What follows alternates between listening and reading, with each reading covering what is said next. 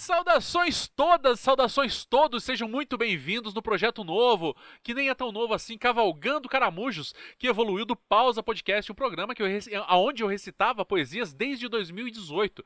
É, os anos passaram e a caravana de caramujos andou, e o programa que era apenas de recitar se tornou algo ainda maior, que começa hoje, não apenas recitando poesias, mas falando sobre os autores, sobre o contexto, sobre como aconteceram esses ou aqueles movimentos poéticos, musicais, ou seja lá o que mais aparecer por aqui. Hoje vamos desvendar os segredos e encantos do incrível álbum que há muito, que muitos consideram mais do que um álbum, mas sim um movimento, o Clube da Esquina de 1972. É, iremos abrir as sete chaves sobre as quais guardamos as nossas nossas amizades e revelar toda a grandeza que envolveu esse fenômeno musical dos anos 70. E para dividir esse tempo comigo, né, esses 63 minutos, 21 canções e dezenas de histórias nessa que é quase é, que é uma obra quase perfeita registrada em uma bolacha de vinil, eu abro as sete chaves do meu coração, do lado esquerdo do meu coração, é, do lado radicalmente esquerdo do meu coração, por sinal,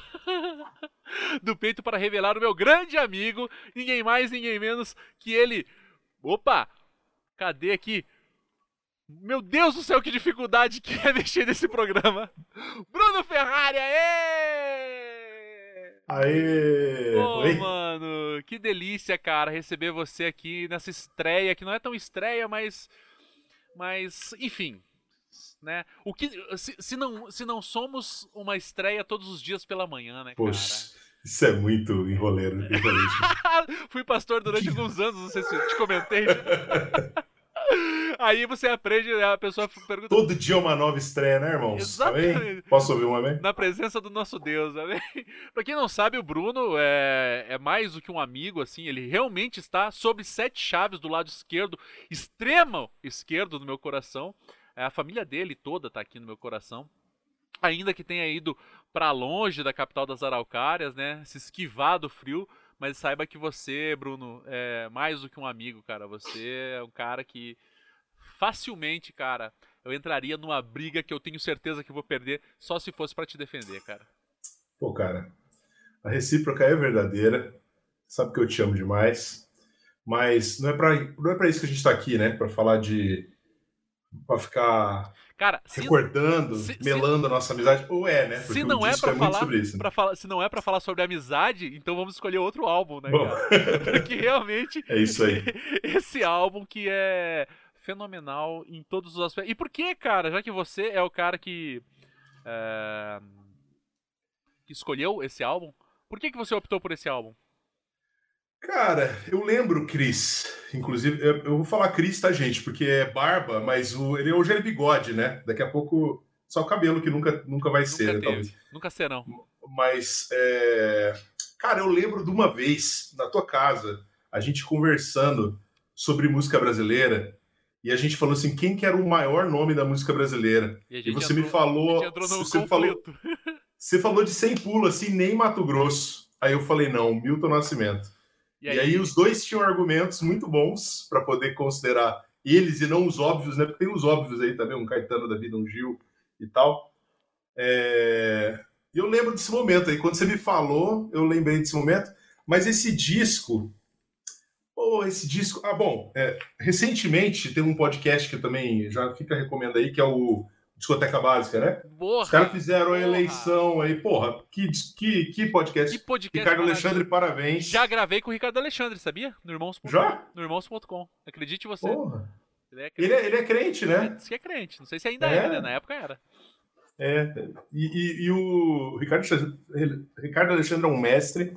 Um beijo aí, Ricardo Alexandre. Se um dia você chegar a ver a nossa disco aqui, vai ver o tanto de coisa que eu aprendi que eu chupinhei do, do, do podcast. Basicamente, basicamente. Basicamente. Mas não, porque, é, bom, além de ter, ter escolhido, sido escolhido o disco mais importante aí da música, o melhor disco da música brasileira, entre os 500 maiores na última eleição, que foi essa organizada pelo pessoal ali do, do Discoteca Básica, cara, ele é um disco muito estranho, né? Ele não me parece um disco para estar tá em primeiro lugar em nada.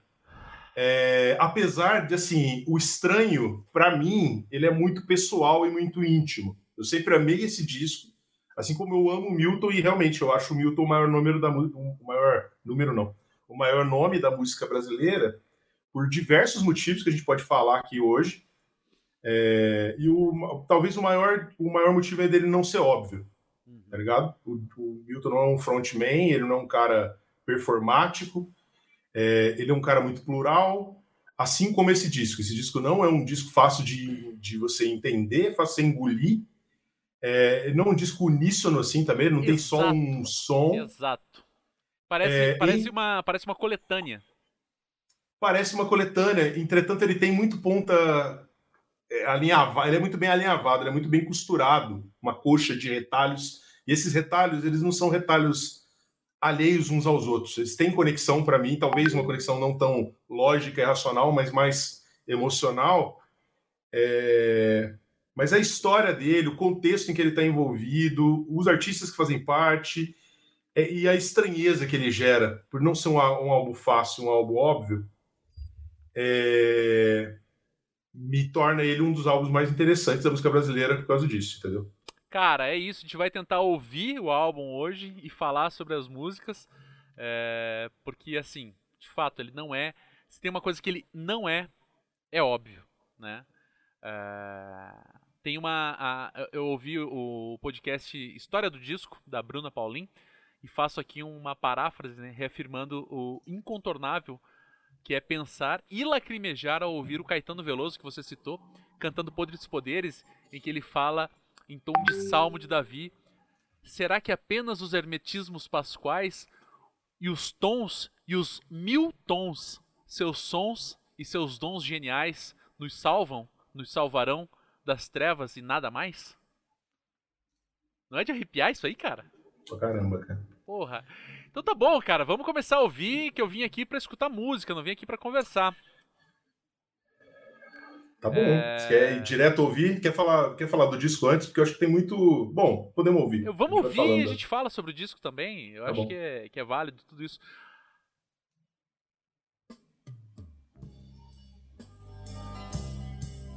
Quer falar um pouquinho sobre essa primeira música, cara?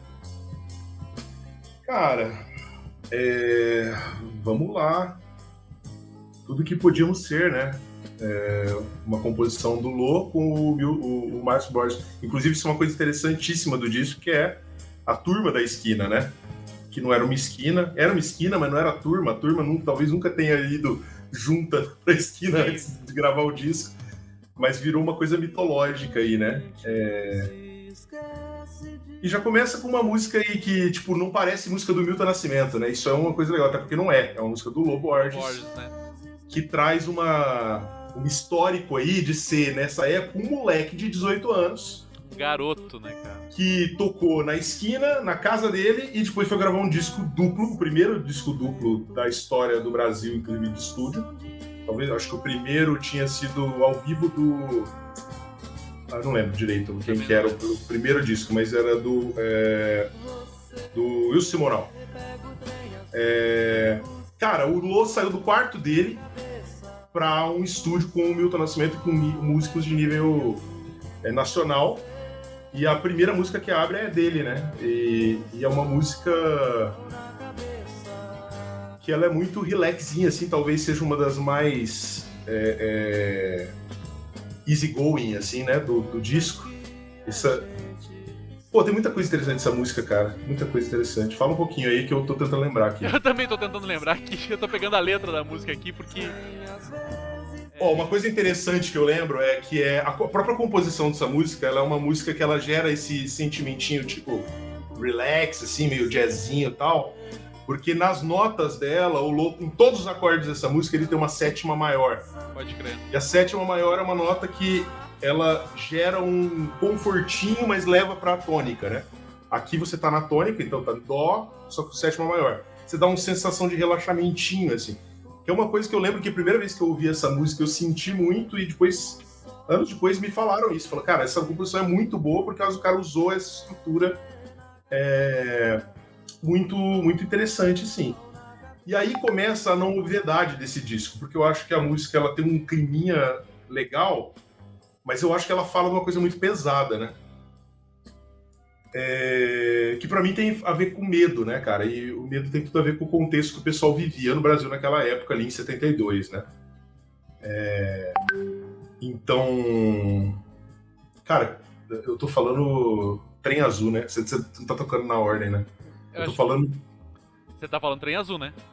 Eu tô falando do, do trem azul. É, não, porque eu tava. Eu tava. Eu tô confundindo aqui. eu toquei na que tava na ordem ali, cara. Mas vamos lá, vamos lá. Você... Qualquer coisa a gente troca aí, fala de novo. É, não, tá tudo, tá tudo certo. Que eu tô falando, eu tô falando dessa mesmo, mas eu tô. É, a letra só. A letra que eu tava olhando aqui, porque eu fiz uma colinha e eu tava na, na, na música do lado. Mas fala aí então, depois eu vou me recobrar, recobrar aqui. Já fiz cagada. Cara, é, esse álbum como um todo, ele tem uma série de pérolas, né? Mas Trem Azul, ela é, como eu falei agora em off, né, enquanto a gente estava conversando, ela é a minha preferida. Ela é a minha preferida de todas. E ela desperta um sentimento em mim, como você falou, né, esse esse conforto, né, das sétimas aí. É, mas ele desperta uma coisa que é distinta, que é um sentimento que poucas outras músicas é, conseguem despertar em mim. É, um outro artista que desperta é, esse tipo de sentimento com algumas músicas é o Cassiano. É, Cassiano. E assim, sabe, é uma sensação assim tão de eu queria estar tá lá nesse lugar e eu não tô agora, mas eu sei que daqui a pouco eu vou chegar. Eu não sei se você se você tem esse sentimento. No Trem Azul, sim. Eu tava, eu tava confundindo a letra com tudo que você podia ser, tá ligado? Uhum. Mas a, a, melodia não. Eu falei certo, é isso mesmo, ela dá esse relaxamento. E, e ela tem essa paz de uma viagem, né, cara? Assim, de um negócio é, é, bem interiorano mesmo, de você viajar, de você é, é, ver coisas ali. Inclusive, tem uma coisa interessante, né? Que essa música é a mais misteriosa do disco, né? O Trem Azul. É mais o quê? Misteriosa do disco, né? Por quê? Os caras são mineiro, né? Então trem pode ser qualquer coisa, né? Você pega o trem azul ali, pode ser qualquer coisa, né? Essa música pode se referir a qualquer coisa. Qualquer coisa, né? Tô, desculpa os mineiros aí, tá? É... Mas eu acho que essa música, ela é, como eu falei, né? Ela é a mais going do, do, do, do disco. Até porque esse é um disco muito, é, muito melancólico, né? Assim, eu, essa eu... é a palavra, melancólico. É, porque ele não é triste e ele não é negativo. É, ele tem música triste, ele tem música, mas, mas para mim a palavra é melancólica. E aí o Trem Azul ele quebra isso. Talvez ali em Lilia ele quebra um pouco isso também, que é uma música mais alegre que o Milton fez para a mãe dele. É, mas a maioria das músicas ela tem uma toada que essa toada melancólica, né? Que eu acho lindo assim, porque é a vida, né? A vida é isso aí também. Tem de vez em quando uma, uma, uma alegria ali, uma, uma tristeza mais profunda ali, mas a melancolia ela é um negócio que eu tô aprendendo aí, acho que. A tratar. Perto dos 40, eu tô aprendendo a admirar, sabe? Melancolia não é tristeza. Cara. É um, é um, um estado meio. É, o que dizer, cara? Eu não sei o que eu digo. Eu só sei que é difícil pensar até nisso. Eu também sou um cara que vivo muito melancólico. Desde os meus 37. Um cara que vivo muito melancólico. Desde os meus 37, 38 anos. E enfim. Esse disco, ele é, é, é, é, um pouco isso, sabe? É um disco de se ouvir no escuro, assim, com um gato no. fazendo cafunézinho é, gato. Mas ele tem umas coisas positivas aí. Por exemplo, se você puder ir para tudo que podia ser. Será que eu posso? Não sei se eu consigo mexer aqui. Não pode? Você tá tentando mexer aí? Se quiser, eu, eu, eu coloco. Mete aí, mete aí pra nós. Porque tudo que eu podia ser, como eu estava falando, né, ela é uma música também, ela é uma melodia bonita e já começa. Dá um intro é, aí, peraí. Entrou aí? Uhum. E é engraçado, porque ela é melancólica e ela fala de medo. Para mim, ela fala, tá muito ligada à questão da ditadura mesmo, né? Como eu tava falando. É... Só que as músicas aqui elas não são negativas, porque elas sempre têm um ímpeto de esperança no final, alguma coisa que os caras vão ver mudar. É... Que eu acho que é muito interessante nesse disco, porque não é uma melancolia que leva para negatividade necessariamente. É uma melancolia que constata a negatividade do que eles estavam vivendo ali, como um todo. Para mim é um disco muito político, tá? Sim, por mais que tenha muita metáfora, as metáforas estão num nível muito alto, talvez para escapar da ditadura, e talvez não, com certeza, né, para escapar da ditadura. O Leminski mesmo falava que a metáfora era a figura de linguagem da época ali, né? Sim. Só tinha que falar por uma metáfora. É, a parada aqui é que apesar das coisas não estarem óbvias, é um disco bem político e está tratando muito dessa época. É, então, o, fato de, de, trazer também figuras naturais para lidar, para colocar essa esperança no lugar, por exemplo, sol e chuva que você sonhava. É, tá ligado? Em outras ele vai falar da estrada, da poeira, ele vai falar do cais, da água, ele vai falar de muita coisa natural, assim. Muitos instrumentos para mim são muito bonitos. É... Tudo bem, começou um chiado aqui. Não sei se é meu fone. Eu tô ouvindo bem. Tá ouvindo bem? É... E para mim, para mim, essa música fala muito do contexto e que dá, dá o disco do, do dá o, da atuada do disco inteiro, né? Que é você pensar em 72, é, a ditadura militar começou em 64, certo? Pensa que você tá lá em 64. Quatro anos depois, o que, que você espera? Se, o, se, os presidentes ficavam quatro anos no poder, cara, entrou os milico, daqui quatro anos, pô, a gente vai estar tá resolvendo esse negócio é guerra, é, é, revolta, é revolução, é um monte de coisa acontecendo. Em 68, o que, que acontece ao invés de, de do, do, povo voltar ao poder? AI-5, né, cara? Que aí é o golpe pior da ditadura. E aí, em 68, quando o Milton estava começando a decorar a carreira, ele, ele, ele ficou conhecido em 67 por fazer travessia, ficar em segundo, acho que num dos festivais né, que tinha na Record lá na época. É, 68, cara, é, os caras são presos. O, o, o, Caetano e o Gil são presos. O galera começa a sumir. É, e aí você pensa que 68 a 72, que era, na expectativa da galera, um período em que eles já iam ter superado a ditadura militar, é onde eles não podem sair na rua e falar coisas que eles querem falar, eles têm que falar com metáfora, entendeu? 72 são quatro anos disso. Então é meio que aquele momento em que é, você já sonhou com sol e chuva, você queria ser melhor depois, você queria ser o herói. Isso aí foi lá em 78, 68, 68 morreu. Você não queria mais já ser herói, tá ligado? Você queria sobreviver. E essa música fala muito para isso, sabe? sem o segredo, você tem medo. Você não quer mais voltar. Não fala mais na bota e no anel do Zapata. Quem que era o Zapata, né, cara? Uhum.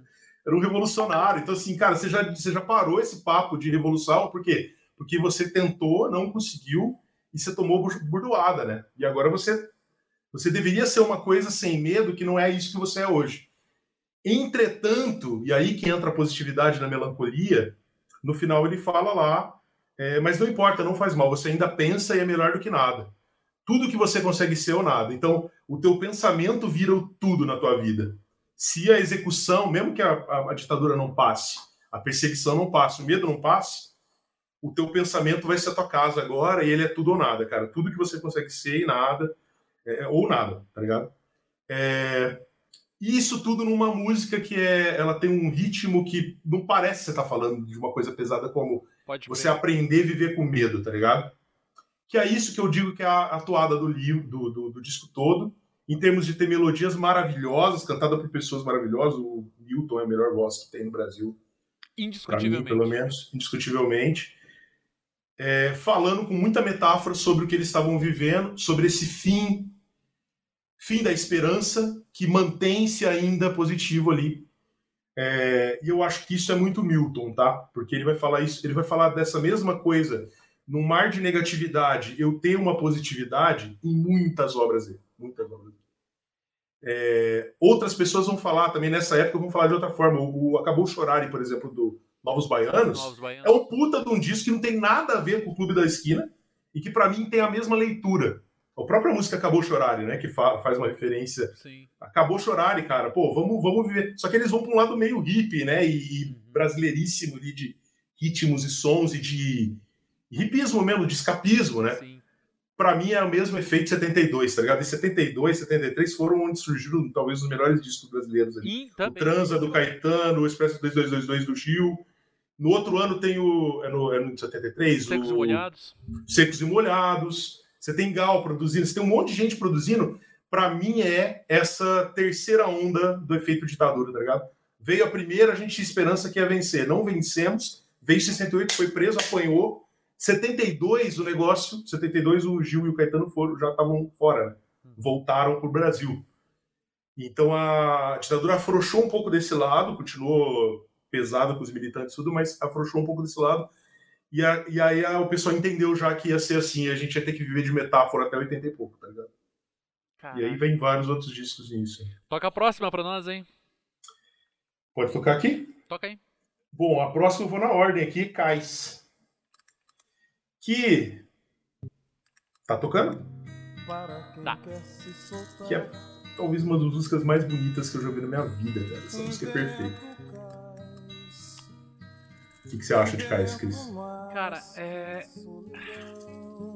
Essa música ela tem um quê? É... Uma coisa meio. Eu não sei, pode ser que eu esteja viajando demais. Mas o próprio nome, Cais, é, me dá uma impressão, me dá uma sensação assim de. Novamente, de estar distante de alguma coisa, sabe? Uma leitura, uma coisa quase meio que como um fado mineiro, Sim. assim, sabe? Perfeito. Porque assim, é muito. É muito. É, é, claro, né? O Milton Nascimento, na verdade, ele é carioca, ele também morou no Rio de Janeiro durante o tempo e tal. Mas. Eu, eu tenho essa sensação, assim, de uma música de lamento, uma música de saudade, né? Perfeito. O que, que você acha? Cara, eu tenho uma relação muito boa, muito íntima com essa música, realmente, assim, antes mesmo de até começar a ouvir o, o Milton, foi uma das primeiras músicas que eu ouvi do Milton, porque para mim ela fala sobre, para mim, tá? Pode ser que ele não tenha escrito para isso, mas para mim ela ressoa sobre uma música falando sobre timidez e sobre como é o processo do introspectivo em viver num mundo que é. É, é, extrospectivo? Qual é a palavra? Extraspectivos. Extraspectivos. É um, um, mundo de pessoas que tem que. A gente tem que depender das pessoas, de conversar com as pessoas. E a gente quer isso. Eu digo porque eu sou muito introspectivo, assim. Você, você talvez me conheceu numa fase já um pouco buscando mais amizades. Mas eu tenho as mesmas amizades de sempre, assim. É você e mais dois, três ali. É... E eu lembro, por exemplo, quando eu fui mudar para Londrina para estudar, né? Fui estudar lá na UEL. Eu morava com um cara muito extrovertido. E uma das coisas que foi mais foda na minha vida, no meu primeiro ano de faculdade, foi eu me desafiar a conversar com as pessoas na rua. Então eu lembro de, por exemplo, pegar o ônibus e não conseguir falar bom dia pro cobrador. E aí eu treinei um, umas duas semanas, assim, eu pensando, cara, eu vou falar bom dia pro cara hoje, eu vou falar, vou puxar papo. Porque o cara que morava comigo, dividia apartamento com um cara lá, e ele era super, ele chegava, fazia amizade, dois dias lá ele fazia amizade com todo mundo. E para mim era uma angústia de viver numa solidão ali do introspectivo. E eu lembro que a primeira vez que eu falei com o cobrador, eu falei, eu cheguei lá, bom dia, ele, o que, que foi? Eu encasulei de novo e fiquei. E essa música, para mim, sabendo que o Milton é um cara introspectivo, é um cara tímido, não só ele, mas a galera toda aí, cara, não tem um star, tá ligado? Não tem um cara que tomava frente. Os caras depois foram fazer a turnê do disco, eles tocavam de. O Beto Guedes e o Lombardi tocavam de costa. Eles tinham vergonha de tocar, cara, na frente da galera. É, é, mas o Milton Nascimento é um cara que aí, quando ele escreve Cais, ele já foi tímido, e ele já foi crooner, já foi líder de banda tal. Ele já gravou, é, ganhou, ficou em segundo lugar num festival. festival de a Elis já gravou a música 68, dele. né? Hã? 68? 67. 67. Ele ficou em segundo. E a Liz gravou Travessia. E aí, tipo, sei lá, os caras da bossa, Sérgio Mendes já tinha gravado a música do cara. Ele foi gravar disco fora do Brasil. Nos Estados Unidos é, da América. Nos, nos, Estados Unidos da América. É, e Cais, para mim, é muito isso. É, é, o Milton tímido que se virou, dando dica para você que você quer se soltar, ó. Inventa o Cais, eu invento mais do que a solidão me dá, eu invento muito mais do que eu sou capaz na minha timidez. É, eu sei que isso dói, eu sei a dor de me encontrar, mas, cara, eu é, ser feliz está ali fora. E eu vou ter que lidar com isso na minha vida. E aqui ele já não tá indo, ele tá voltando, tá ligado? Então, quando ele fala que eu, ele tem um saveiro pronto para partir, ele tá me falando pro Bruno, que é o moleque que tá lá com vergonha de falar com o cobrador, de que, cara, por mais que doa sair desse casulo, é, é um, tá na hora de se lançar, entendeu? E se lançar é uma coisa que ele não se arrepende. Esse assunto da timidez, para mim, ele revisita em várias vezes do, do disco, em vários momentos diferentes. Não só ele, mas o Lô também. É, é, acho que daí que vem muita introspecção do disco, tá ligado? Essa questão de um disco que é para dentro, assim. Uhum. Ele fala de revolução, ele fala de política, mas de uma forma para dentro. A, a, primeira música que a gente falou, ele fala da política, fala do medo que você está sentindo em relação à questão política do país. Então você está falando de si, né?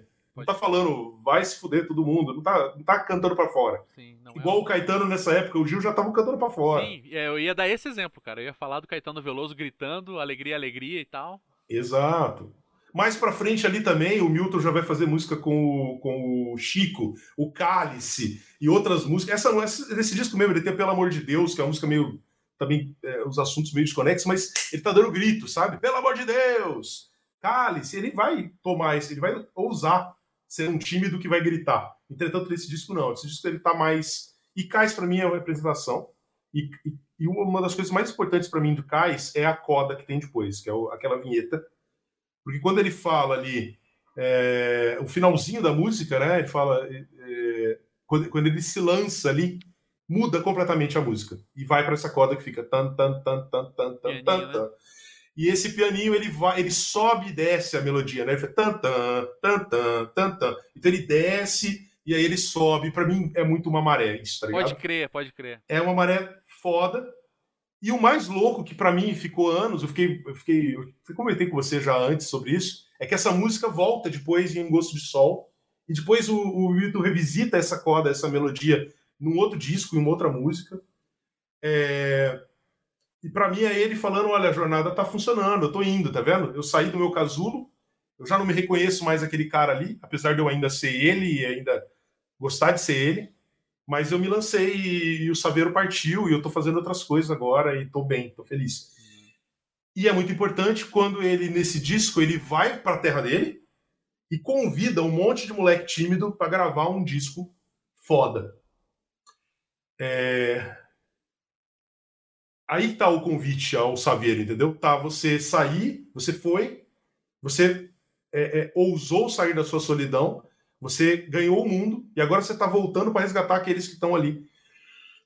Cais para mim é esse convite. Cara, vamos lá, vamos gravar um disco, vamos, vou. Eu que sou um, um ícone da música brasileira, vou dividir um nome de disco com você, moleque de 16 anos.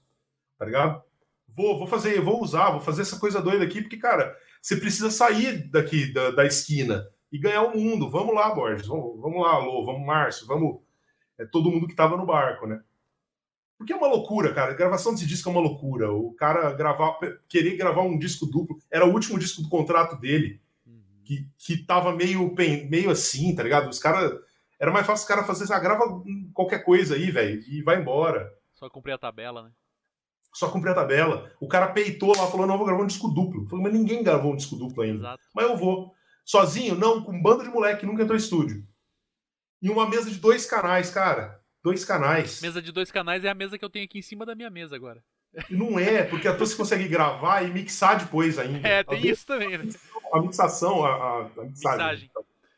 A mixagem foi feita ao vivo, cara. Não tem, não tem trilha para os caras mexerem depois, porque hoje você pode gravar 20 trilhos, 20 canal diferentes. Sim. Era uma fita só, com dividida em dois.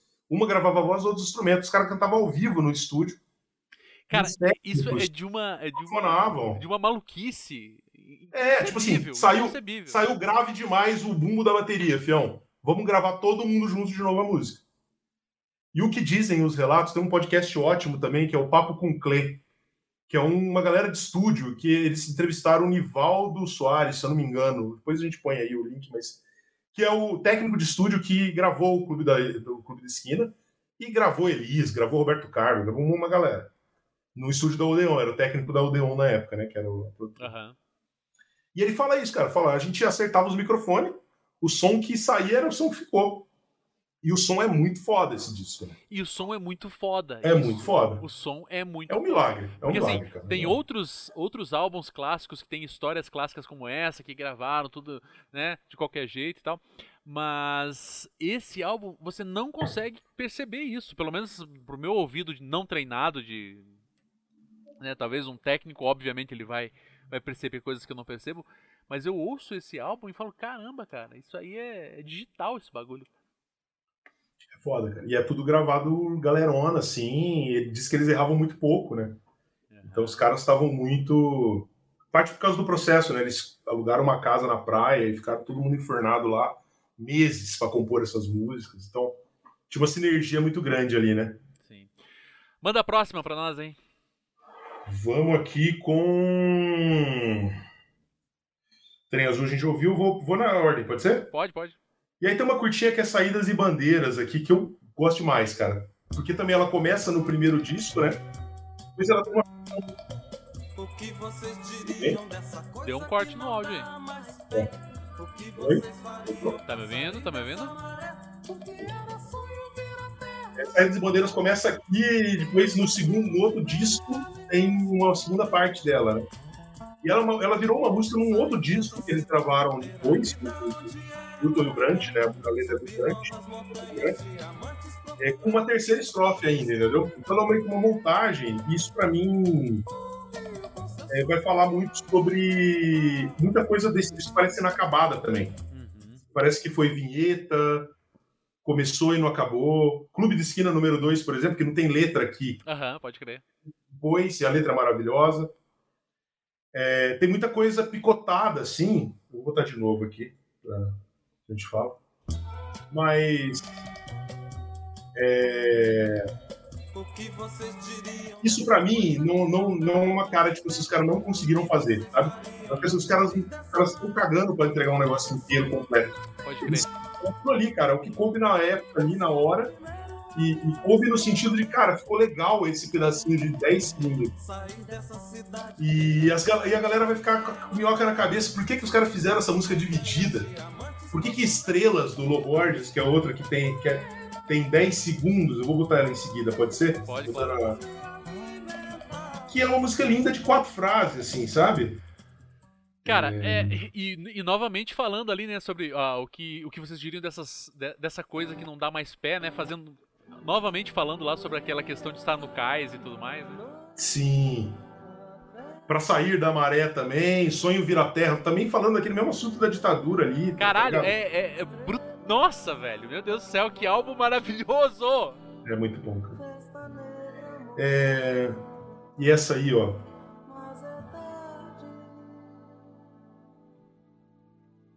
Misteriosa, curta, acabou. Cara, a música é isso, entendeu? Essa daí não virou mais nada, não, não cresceu depois, né? Porque o Saídas Bandeiras virou outra música maior depois, com mais um estrofe. Essa não é isso, cara, e isso é legal, tá ligado? Uma vinheta. Essa, essa última é Estrelas, né? Estrelas. Pode Isso é, é lá do, do disco 2 ali, mas eu. Quer que põe de novo aqui? Não, pode, pode pôr, pode pôr. Poeira.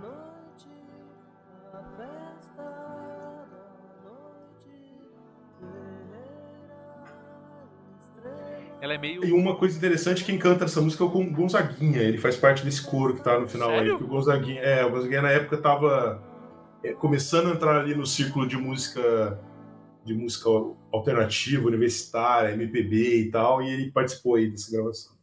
Essa música ela tem um, um- Eu não sei se você curte, mas ela tem um quê assim meio mântrico, assim, né? Porque Sim, a- as palavras entram assim pela tua cabeça e passam como se ela tivesse, sabe?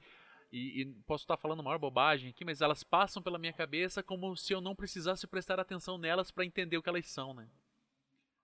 sim, e tem, tem muito a ver com, ao meu ver, com essa questão de não precisar entender, tá ligado? Uhum. Que é muito clara ne- nesse disco. Eu já vou botar no Vem Cigana aqui, que é a próxima pra tocar, tá bom? Mete Porque eu já entro nesse assunto aí.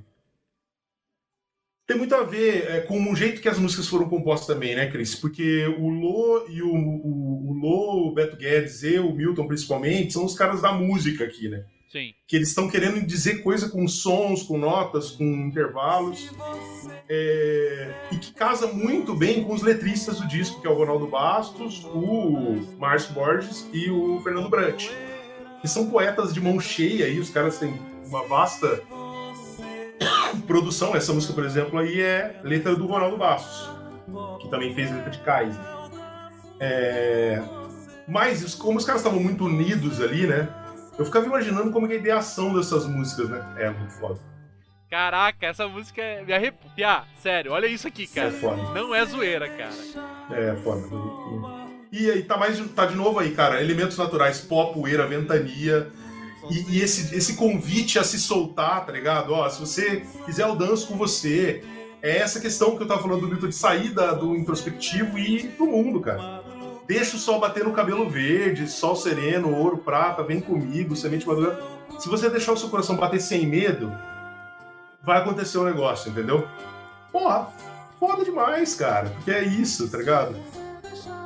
É foda. Um cara tímido que, que tinha medo de perguntar oi pro, pro, pro, pro porteiro, pro, pro cobrador do ônibus. Isso aqui é um convite a uma coragem, entendeu? É, é, uma- é na melancolia, porque não vai deixar de, ser, de sentir o que você sente. De se- a dor nunca passa, entendeu? A questão é que a dor não é tudo que tem na tua vida, né? É... E tem gente pra te ajudar, né? Aí entra a amizade que você falou do disco, né? Porque é isso, se você quiser eu danço com você, eu, eu te ajudo, cara, tô junto, tá ligado? É, vamos junto nisso aqui, cara. Vamos sair de onde a gente, de onde tem dor e vamos procurar onde o coração bate sem medo, tá ligado? Vamos, vamos pra esse lugar aí. Foda. Caralho, vai se fuder.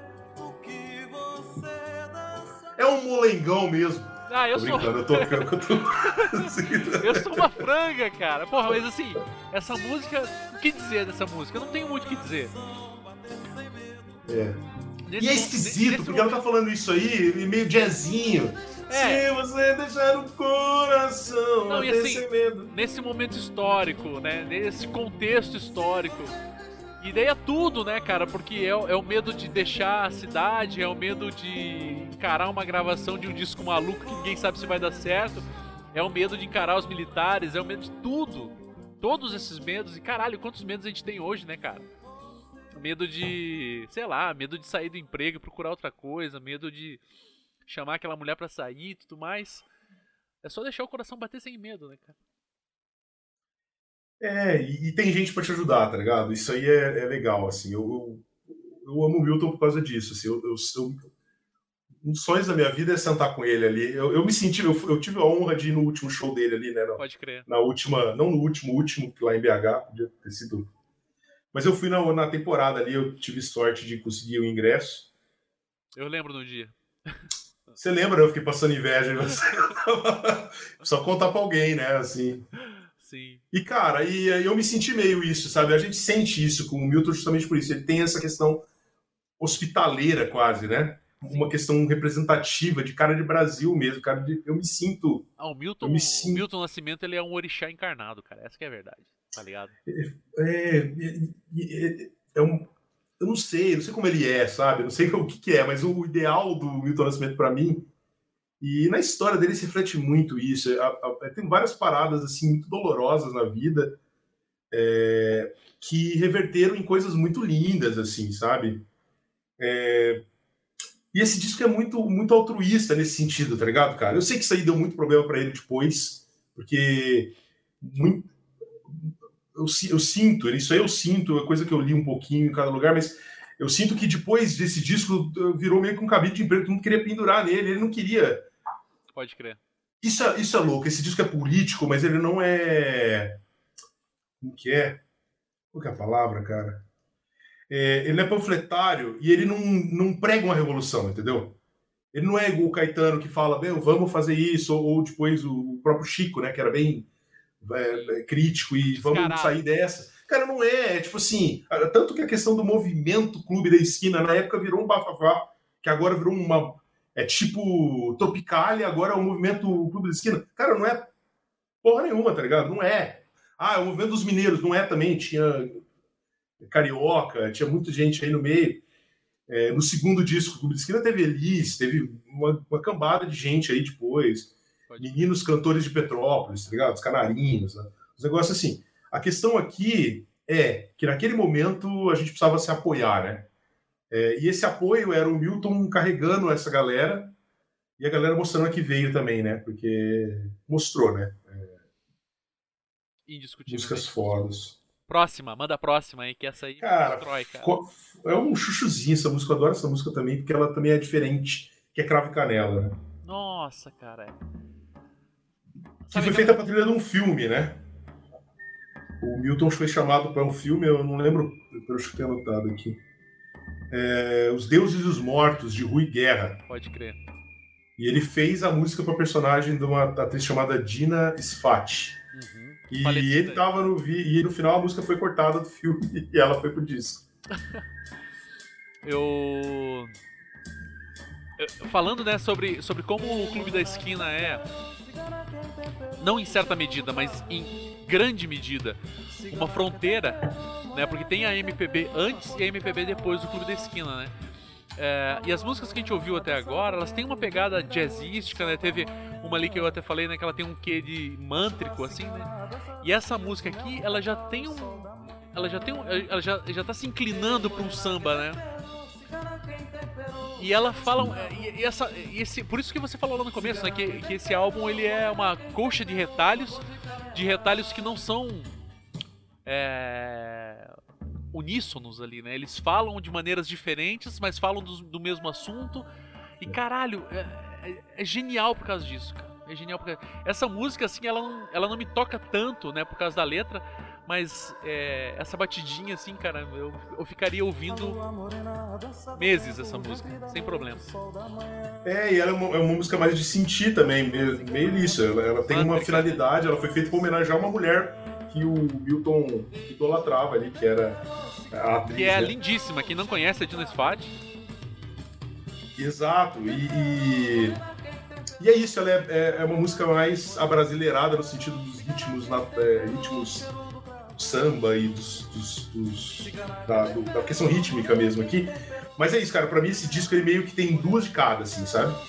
Ele tem música que, pra mim ele tem umas duplinhas, assim, eu não sei te falar um para um qual é a dupla de cada música, talvez seja mais conceitual, mas assim, tem música mais a, animadinha, mais ritmo brasileiro, tem música mais melancólica pra dentrão, igual Cais, igual, é, sei lá, Os Povos.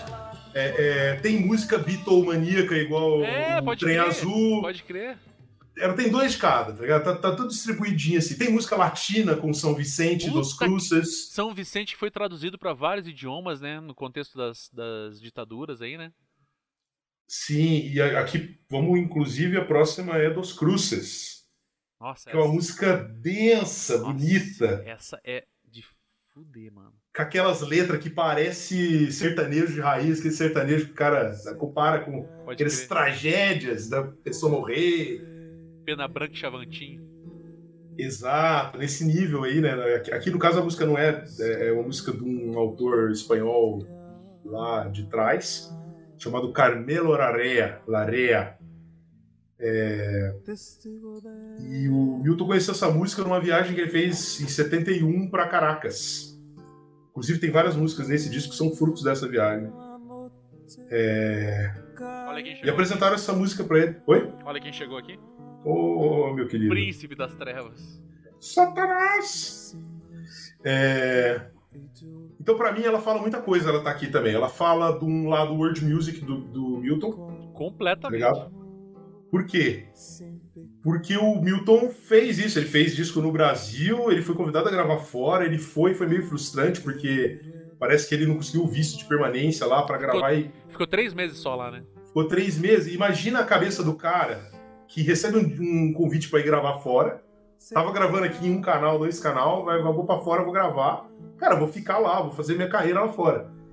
E esse cara volta, e quando ele volta ainda, ele volta meio com uma queda de, quebra de identidade, porque ele estava se preparando para uma coisa internacional, e no Brasil ele ainda é o One Hit Wonder, né?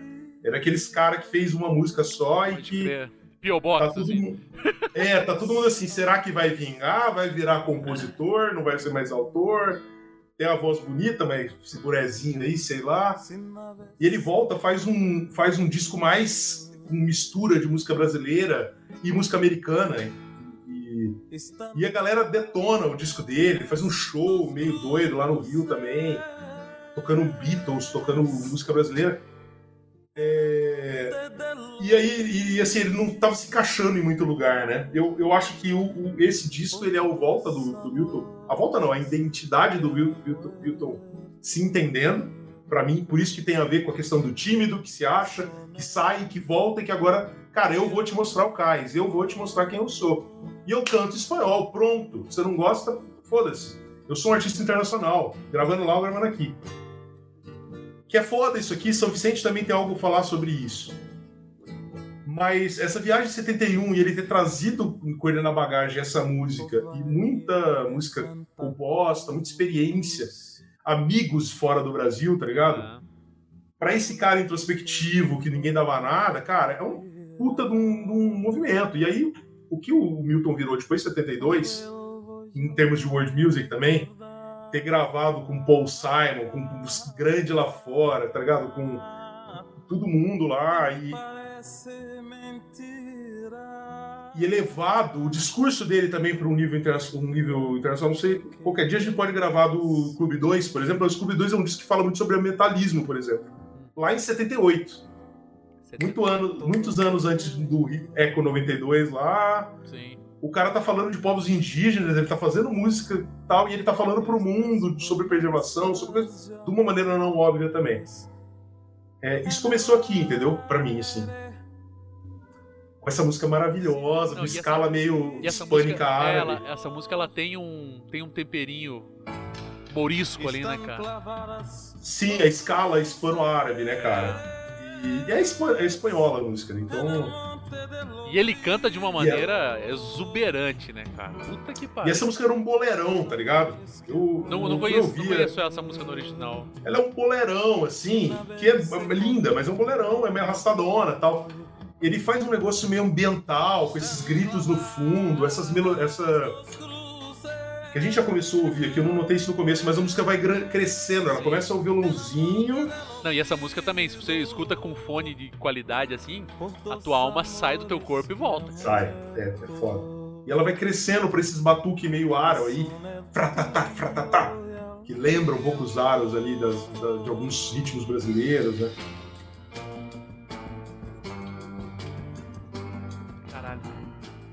E é uma música que fala de sacrifício, fala de um amor que não era possível. Estão cravadas duas cruzes para nós, eu e minha querida, que nunca vamos poder ficar junto. É doído, é aquele amor gostoso, sabe? É, é melancólico. É isso, não é triste. É tipo. Não, não é só samba que, vamos... não é só samba que precisa sofrer para ser bonito, né? já que a gente não vai ficar junto, a gente vai fazer a música mais sofrida do mundo e vamos gostar de cantar ela. Tipo, duas cruzes aqui. Porra, que delícia. Cara, que delícia de áudio, cara. Que delícia de áudio. E esses, esse coro no final aí, meu irmão. Meu Deus do céu. Todo mundo junto, cantando. Ai, sensacional. Vamos pra próxima? Vamos pra próxima, que é uma favorita de muita gente aí, cara. É, todo mundo que eu pergunto, muita gente fala que é que é girassol da cor do seu cabelo. Ah, mas essa é linda demais. É linda Nossa. demais. Nossa! Talvez a mais Beatle meu disco. meu Deus do céu, cara. Assim, eu não sou o maior fã dos Beatles, né? A gente já entrou nesse, nesse debate também. Mas, Ninguém é perfeito, né? É claro, né? todo mundo tem o direito de errar, né? Você, por exemplo, e achar que os Beatles são melhores do que o molejo. Mas essa, essa música, essa letra, esse, esse cantar soprado, assim. Sim. E ela tem uma parada, quer ver? Quer ver como você gosta de Beatles? é claro que eu gosto, cara. Eu tô no ocidente, cara. Esse tananã é as mesmas notas de Imagine, tá ligado? Imagine? Pode. Imagine all the people. Tanana, Porra, é, é lá, tá Beatles tá aí, entendeu? É um Beatles melancólico? É. Porra, melancólico, cara, dá a impressão, cara, que é um fantasma. Assistiu Fantasma, o filme? Ghost? Uh, parece que é um fantasma recitando uma canção pra viúva, cara. De tão. Meu Deus, como eu queria estar tá aí com você. É, é sofrida também, né? Porra, meu que ela... E ela não tem nada de triste, porque. Não, mas olha o que ele tá, olha o que ele tá fazendo com a música, cara. É. Olha o que ele faz com, com esse instrumento. Você não quer morar comigo. É, mas, mas, pra mim é isso, é, é eu não sei clima. Se é, eu não sei se é, uma, se é uma percepção muito particular minha, mas é uma coisa assim que eu, eu, eu tenho muito isso, sabe? De, de perceber, é, de tentar construir coisas a partir do que eu percebo, do que eu sinto. E essa música, ela para mim é isso, cara. É um fantasma recitando a poesia pra viúva. cara, é isso. Faz sentido. É, para mim, para mim o contraste entre uma letra romântica, que é uma rara aqui nesse disco, né? Talvez a música mais romântica que teve antes foi Dos Cruzes. Então, é romântico no sentido de dor, né? Não, pega é, essa letra, meu Aqui, pega essa letra, o Márcio Borges fez essa música pra mulher dele. Eu tô desesperado com casada na época. negócio. Mas para mim ela tem a ver com o tímido, com o medroso ainda, tá ligado? Porque ela é uma música que ela é sofrida. Por quê? Porque eu não sei se ela me ama do mesmo jeito que eu amo ela. Isso, cara! É isso, entendeu? Não, e ó, veja e... só, eu não sei se ela já não vai tocar a vida dela pra frente agora que eu tô morto. Ele não tá morto. Se eu morrer, não chore, não. Ele já tá pensando o que ela vai fazer quando ele morrer, entendeu? Mas ele não morreu, ele tá vivo. A questão é essa, Cris, é o, é o, o dramalhão do cara que não quer perder um amor que ele acabou de conquistar, tá ligado? Meu Deus, eu também não quero perder o amor que eu acabei de... Meu Deus, cara, eu quero que ela volte E aí, mim, aí cara. em vez de viver o amor, ele fica sofrendo, ele fica. Por quê? Porque a melancolia é deliciosa, Cristiano. Nossa, cara, eu... A melancolia, ficar nessa. É melhor eu ficar na Nossa. melancolia, duvidando. Como eu queria Será ser um que ela- psicopata, cara. É isso que eu quero te dizer, cara.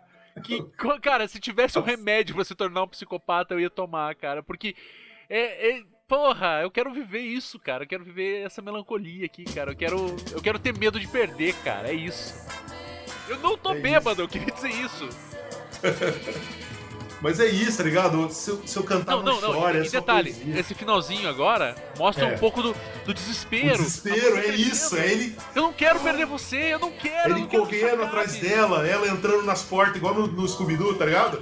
ele vai correndo, ela tá entrando nas portas. É, e o pior, o melhor, assim, pra mim, na minha cabeça, ela é melhor ainda. Por quê? Porque é tudo isso na cabeça dele. Se você sai da cabeça dele, do lado tá ela, olhando pra ele e falando assim, quer batata? Mexendo no celular. Porque ela tá ali o tempo todo, entendeu? Caralho, Não- mas é isso, cara. Quem, quem não queria um homem desse, cara? Sério, quem não queria um homem apaixonado desse? Ah, chato, chato, né, cara? Porra, vai Ou tomar tóxico. Tóxico pra caralho. A mulher tá lá, esquerdo, vamos assistir o filme. esquerdomacho tóxico do caralho. Se eu morrer um dia, não chore. É, Só, não sei o quê. tem uma série. Parnasiano, assim, não é meio parnasiano, um negócio meio... Tem uma série que eu quero assistir, né? Daí ele fala, porra, mas se eu morrer, não chore. Eu falo, não, não, só quero ver a série aqui. Não, vamos. Mas e se eu morrer, o que, que você vai fazer? Cara, vamos. Cara, o meu pensamento tem a cor Cara, do seu vestido. é. E é linda, é linda. É, é meio... Tem a questão do... do- Ai, cara, eu tô. Nossa. Das viagens meio licérgicas aqui também, né? Que tem um negocinho aí. Isso. Sempre sabe que tem um negocinho aí. os Tem- não, não. foram- E, e- a, a- a composição dela como um todo, assim, né, cara? Como um todo. Ele começa numa pegadinha, né, como você falou, bem Beatles, assim, e no Sim. final ele dá aquela acelerada, tipo, parece que o cara tá entrando na. Parece que todo o processo. Não que eu tenha usado drogas em algum momento da minha vida. Claro, porque eu nunca usei drogas. Até, Mas- até tem amigos que são. Exato, não- até tem amigos que são uma droga. Queria mandar um abraço pro Mario Hashi. É... Mas assim, parece que o cara Beijo, colocou, colocou o cogumelo na boca, assim, e, e as percepções começam a se. Sabe? E daqui a pouco ele tá acelerado, porque ele, porra, o bagulho pegou. Ah, e a É mulher isso. dele tá ali, cara. Porra, ele não pode. Cara, tomara que tenha dado certo esse relacionamento, cara. Sério. tem, se tem coisa melhor do que amor, é, é sofrer por amor, cara. é Porra, isso. cara. Essa música é isso. O É amor, aquela- o amor bom só não é melhor do que o amor ruim, né, cara? É isso. Exato.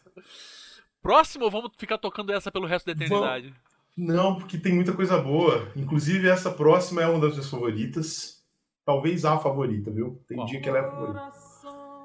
Ai, São meu Vicente. Deus do céu, velho. Essa. Acordei de um sonho estranho. Cara, essa música é linda demais. Essa música é linda demais. Ó, aí essa. Essa, essa voz, cara. Essa voz. Imagina a mulher do, do Milton Nascimento que acordava com ele falando ao lado dele.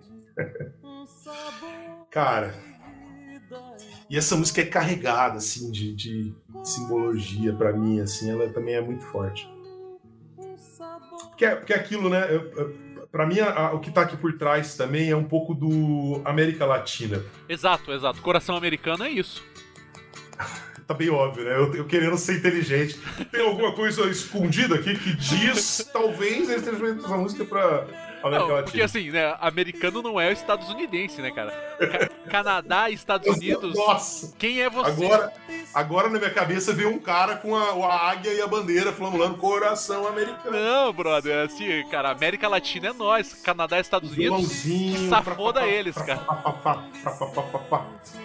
São Vicente. E, e- e é um sonho, né, cara? Esse sonho estranho aqui. Ele, lógico que ele tá falando de ditadura de novo. A- Agora a ditadura ele não tá falando do Brasil, ele tá falando da América Latina e do fenômeno que foi aí a. Operação Condor?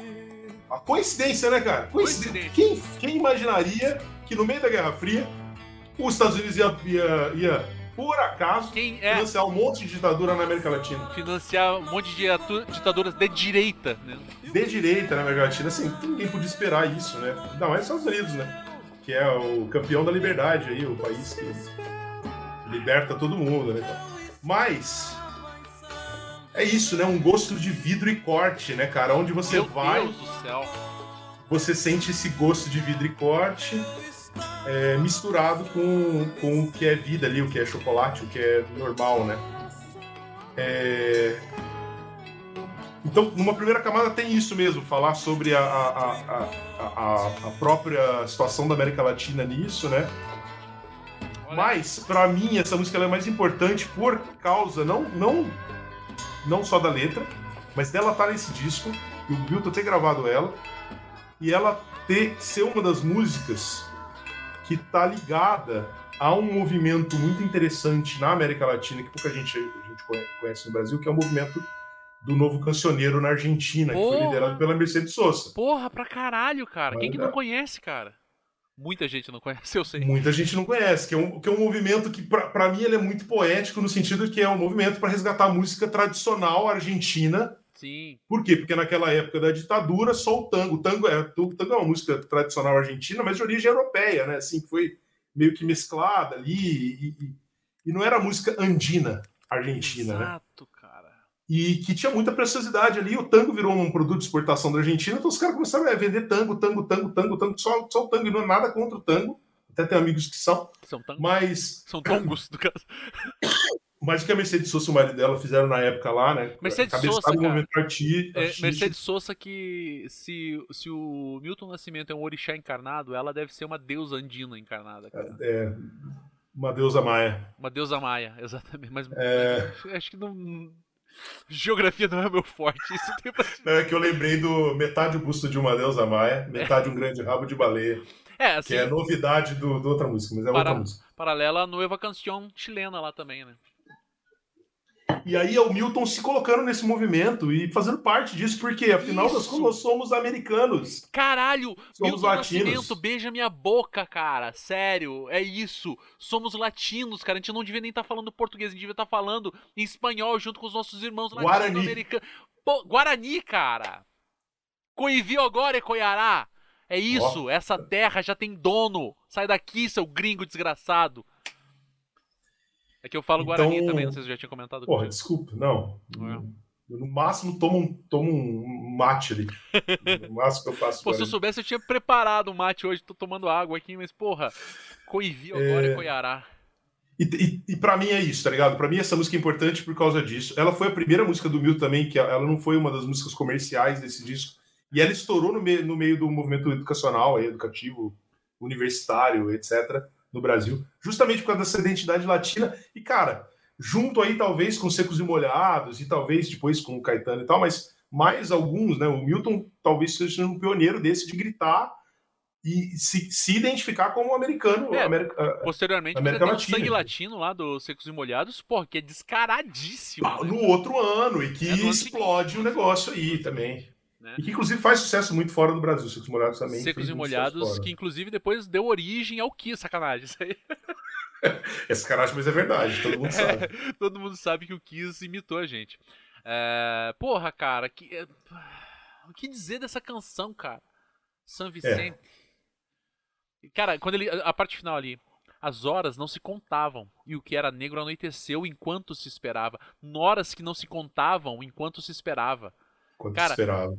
O que, que é o desespero de uma pessoa nessa condição? esperava. Sabe? Enquanto esperava horas que não se contavam. É. Caralho, E, cara. e- a dimensão do, do problema, né? Porque é, São Vicente aqui não é uma cidade, é uma cidade fictícia, né? Sim. Até tem na Argentina, tudo, mas. é, eu estava em São Vicente, sabe? Eu tô, eu tô num lugar em que tá acontecendo isso, gente. Enquanto eu tô esperando. Porque tá Olha, acontecendo. um sabor e porque vida o é o coração americano, tá E acontecendo. eu estava lá, eu tô lá, eu tô aqui. E é isso, não é o Brasil que eu tô, tá ligado? Eu tô num lugar maior, tem uma coisa muito maior acontecendo. Ah, E eu tô aqui, eu tô aqui, nós estamos aqui, coração americano. aqui. Caralho, eu amo essa música, eu amo é essas muito pessoas, eu amo o Clube da Esquina, eu amo você, Bruno. Eu amo a Elisa, eu amo todo mundo, cara, sério. Puta que pariu, vamos pra próxima que eu tô descontrolado aqui. Ah, e aí a próxima, pô, só vai quebrando, cara. É uma quebradeira atrás da outra, porque é Clube de Esquina número 2. Nossa, essa é perigosa, cara. Aí, eu tô com vontade de chorar. Mas, que é uma música que aí, pra- só para contextualizar, ela não tem letra aqui, por quê? Porque ela, a primeira música que o Milton fez com o Lô foi a Clube de Esquina 1, que tá no disco Milton, que é no disco, um dos discos anteriores, que abre com Lennon e McCartney, por exemplo, que é uma música foda, que é do, do Lô também, com o Brant, se não me engano. É, foi a primeira. A Clube da Esquina 1 foi a primeira música que o Milton fez com o Lô com 16 anos. Aqui eles revisitam e eles fazem uma música que não precisa de letra, segundo eles mesmos. O Márcio Borges, o Márcio Borges não, o Fernando Brant tentou pôr uma letra, fez uma letra, apresentou pra eles e falou assim: cara, esquece, não precisa de letra. Essa música tá falando já aqui, ó, o que a gente tá querendo no nosso coração. E ela só ganha uma letra porque a Nana Caymmi, Que não é ninguém senão ela. a Nana Caymmi, ouviu a música, ficou, falou, cara, eu preciso gravar essa música. E aí ela foi atrás dos caras, os caras falaram, não, não tem letra não, vai ter. Aí ela pegou o Márcio Borges num bar, encontrou ele no bar e falou assim, Marcinho, senta aqui, você vai fazer uma letra pra mim que você gosta aqui. Mas os caras não querem, Nana. Cara, mas não importa, você vai fazer, eles vão ver, eles vão gostar. E aí o Márcio Borges sentou, fez a letra, e assim, os caras diz, diz que os caras viram a letra e falaram assim, a gente precisa começar a cantar essa música com letra. E aí eles nunca mais pararam de cantar essa música. Porque é uma puta de uma letra. E aí, se a gente tá falando de ditadura, se a gente tá falando de, de sonhos, se a gente tá falando de deixar sonhos por causa de dores, por causa de uma situação política, essa música ela é perfeita nisso. É, porque a letra dela fala assim: o que se chamava moço também se chamava estrada, viagem de ventania. Nem lembra se olhou pra trás ao primeiro passo. Aço, aço, aço. Caralho! Isso é foda demais. Porque se chamavam son... homens, também se chamavam sonhos e sonhos não envelhecem. Em meio a tantos gases lacrimogêneos, ficam calmos, calmos, calmos, só isso. A resistência, tá ligado? E lá se vai mais um dia. Passa um dia, tá contando os dias. aí. E basta contar com o passo, basta contar consigo que a chama não tem pavio. É, de tudo se faz canção e o coração na curva de um rio, rio, rio, rio. O rio aqui de rio e de risada, né? Sim, Então você tá apanhando, tomando aço, mas você tá resistindo. é de, de fluir e de dar risada, né? E você tá mais um dia, lá você vai mais um dia. E o rio de asfalto. E essa parte, ela é muito foda, Cristiano. Que é um rio de asfalto e gente. Isso aqui, essa letra não foi feita nas diretas já, cara. Então eles estavam imaginando o que aconteceria anos depois, que é um rio de asfalto e gente, entorna pelas ladeiras, entope o meio-fio, esquina mais de um milhão. Eu quero ver então o quê? Gente, gente, gente, gente. Que, cara, uma imagem muito clara das pessoas na rua e, e o gigante acordando. O gigante, não, Não, não, esquece. Pera aí, não. Calma, segura aí. Opa! Porra, eu tava É. tão emocionado, cara. Cara, e é, pra mim ela é uma das Não, melhores e essa letra, cara, essa letra que não era pra ser e é, Não era pra ser. sabe? Ela não era pra ser. E ela, e olha o tamanho dessa letra, cara. Olha a gravidade dessa letra, olha a densidade disso, cara. Essa primeira estrofe, essa primeira porque se chamava moço, também se chamava estrada, viagem de ventania. Nem lembra se olho pra trás e o primeiro passo, aço, aço, aço. E é isso, o ímpeto, é aquele que eu falei, cara, 64 a 68, é o ímpeto da juventude, vamos resolver, não resolve, cara, é aço. E aí, o segundo período, de primeiro 68 a passo é 72, o 68 a 72 também não resolveu. Foi preso, foi solto, mas foi solto, mas não podia falar nada.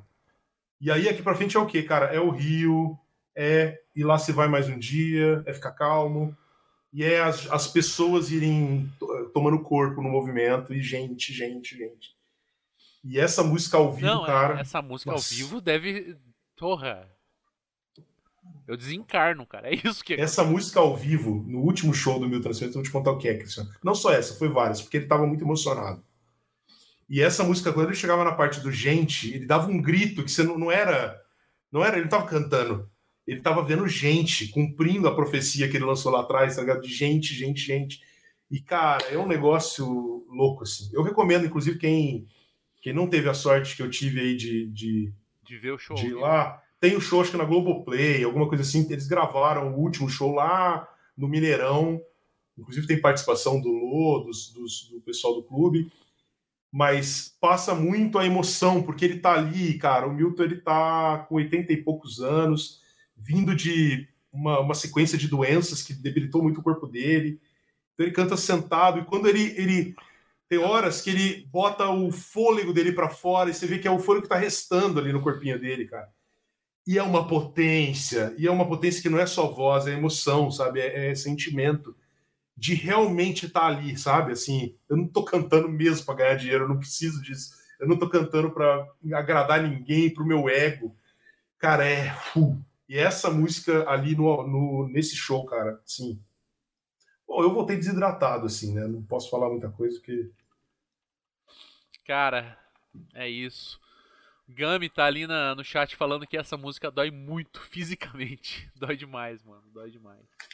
Dói, dói demais, cara. Dói. E, e é isso, é a cara... melancolia. Ela é dói, mas ela é linda. É um negócio. É uma dor que eu quero, eu quero voltar a ouvir ela, eu quero sentir. É isso, cara. Não é? Porra! É isso. Manda a próxima aí, vai. Cara, vamos, vamos pegar leve agora, vamos pra paisagem na janela. Não, me destrói, cara, me destrói. Eu quero ser Que é linda também. E também tem a ver com o mesmo assunto. É, enquanto eu falava dessas cores mórbidas, desses homens sórdidos, Isso, eu falava cara. desse temporal, você não escutou. Mas é uma música mais Beatlesinha, mais é, iê, iê, iê. E linda também, né? Puta coisa linda. Cara, vejo uma igreja, um sinal de glória. Vejo um muro branco e um voo, pássaro. Vejo um grande e um velho sinal.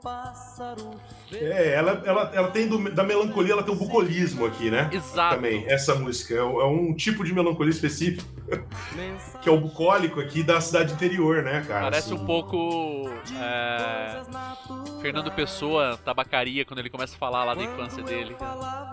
Eu não conheço. Eu não sou culto, né? Mas, mas tá aí, ó. Tá, os, os, os homens estão aí, tá ligado? Os homens sórdidos, as coisas. as cores mórbidas, esses homens sórdidos. E você não Você não quis acreditar, mas isso é tão normal. Pra mim, essa música, e aí aí é Bruno mesmo, eu sentindo, eu sendo um cara do interior, que eu sou do interior de São Paulo, né? É, de cidade pequena, não tão pequena, mas conheço muito e vivenciei muito isso. Minha mulher é mineira também, então a gente tem muita vivência no interior de Minas. Mas pra mim tem muito a ver com ah, um cenário que eu fui me deparar anos depois, quando eu fui morar pra uma capital, que foi, no caso, Curitiba. A capital do. Do que é a capital aí? A capital, a capital do sorriso. Capital do sorriso? Não. Eu ia falar, eu ia falar do que que é a capital, mas aí eu posso perder a minha conta aqui por discurso de ódio. A capital do TRF4, é isso? Exato, exatamente. Tá. É, Mas, cara, é, quando eu mudei pra capital, eu te conheci, conheci uma galera no contexto. Morar numa capital é muito diferente de morar no interior. E a gente vive uma outra esfera, a gente conhece gente, a gente vê coisas. E aí, morando, morando em São Paulo depois também. É... é muito interessante porque você tem uma sensibilidade na cidade grande que talvez tivesse mais ligada à questão da repressão da ditadura. Tá ligado? A repressão acontecia muito nos centros urbanos, onde as pessoas se manifestavam ali. Mas no interior, cara, tava tudo bem, a janelinha lá, o voo, o passarinho, o portãozinho branco, a grade, a igreja. E as pessoas acreditavam que aquilo estava acontecendo, tá ligado? Isso é muito interior até hoje, assim. Sim, Tem parentes e amigos que, quando a gente fala sobre as barbaridades que a gente vê no mundo, né? As pessoas passando fome, as pessoas na rua e tal. Quando voltar lá pro interior, não tem nada disso lá, cara. Isso aí é. O mendigo é de estimação, aqui todo mundo gosta dele, ele gosta da birita. Não, tá tudo bem, não tem fome no Brasil, não tem nada. Então, meio isso, você não quer acreditar, mas isso é tão normal, você não quer acreditar. É, e aí, a, de- da gente se ver como um cavaleiro lavado em Ribeirão, assim, uma coisa. é, o cavaleiro marginal.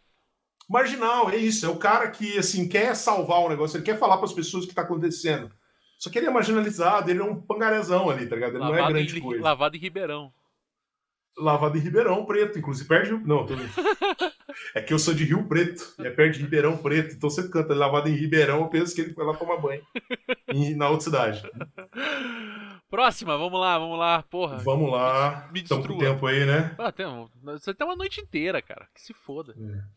Cara, a próxima é uma música. Aí, ó, outra diferente das duplinhas lá, que é Me Deixa em Paz.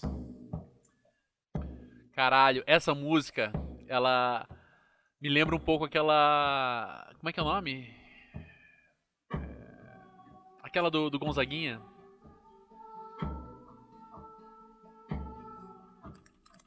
Se você não me queria. Outra música que fala de amor, de um jeito Compor- bem... Comportamento geral, comportamento geral. A entradinha comportamento ali. geral. Sabe, esse, esse surdo frouxo, assim, pô. Esse surdo frouxo é foda, né, cara? Muito bom. É muito comportamento geral. E eu sempre que começa a tocar essa música, eu. Caralho, será que. Não. E é, e é um, é um samba lento, arrastado, tal. E tem essas vozes meio fantasmagóricas aí no fundo. Fica- É, e quem canta é a Laíde Costa, né, que é uma cantora de bossa aí, que o Milton conheceu num programa de TV lá, quando ele foi para São Paulo, nesses ínterins aí. É... Foda, cara. E porque tem um clima, né? Essa música também não é dele, né? É uma música mais antiga aí, um samba Essa música antigo. é. Já, exatamente. É, mas esse clima fantasmagórico que tem um pouco a ver de um relacionamento abusivo, é, é, para mim ela tem um par muito estranho que é a Will Survive da Gloria Gaynor, né? Caralho! Ué, porque o tema é muito parecido. Assim, não. o tema Once I é- was afraid, I was petrified, lembra? Mas, mas assim, É, pô, mas da eu- onde que você conseguiu. De onde você puxou isso? Porque a temática, né, assim, é a mulher falando pro cara, velho, vai embora, para de me encher o saco, me deixa em paz. Você não queria, você ia me abandonar, vai me iludir, vai embora, vai procurar teu rumo. E a música da Glória, eu não sei se é da Glória Gaynor, não sei quem que é o autor da música, mas a Will Survive fala, aliás, música sensacional. Ela é meio que um pé na bunda do cara também, falou assim, ó, cara, vai embora, eu vou sobreviver, você não é ninguém, vai embora. E o climinha que o Milton traz aqui nessa, nesse, nesse arranjo meio fantasma, com tudo bumbum solto, pele frouxa, esse negócio meio. Que também vai ganhando forma, né? Mas assim, cara, pra mim é muito isso, é uma- um relacionamento desaju- desajustado ali, sabe? Que tá assombrando. E ela tá meio exorcizando esse, esse, esse negócio assim. Pô, dá pra ficar horas essa música viajando na maionese, assim, cara. Muito. Cara. Essa música é muito boa também. Não, e quando o Milton Nascimento entra ali, você fala: Caraca, o que tá acontecendo na minha alma, cara? Aí, ó, esses gritinhos. Esses falsetinhos do Milton, né, cara? Vamos combinar. E ele Putz. pula do falsete e volta com uma facilidade brutal, né? Ó, e ela, e ela, ela sobe e ela desce no, no- no cemitério ali. Acabou o relacionamento e tal. Sensacional. Cara, que. Vamos pra próxima, Ah, vamos pra próxima. Vamos pra próxima, que é Os Povos. Que é mais uma música que o Milton fez. é, na verdade, nessa ele fez, né? Na outra ele não tinha feito. A Dos Cruces ele pegou lá, ele conheceu na viagem para Caracas, que ele fez em 71. Aqui ele compõe. E ele fala que essa música é muito inspirada nos amigos venezuelanos que ele fez lá, né? É...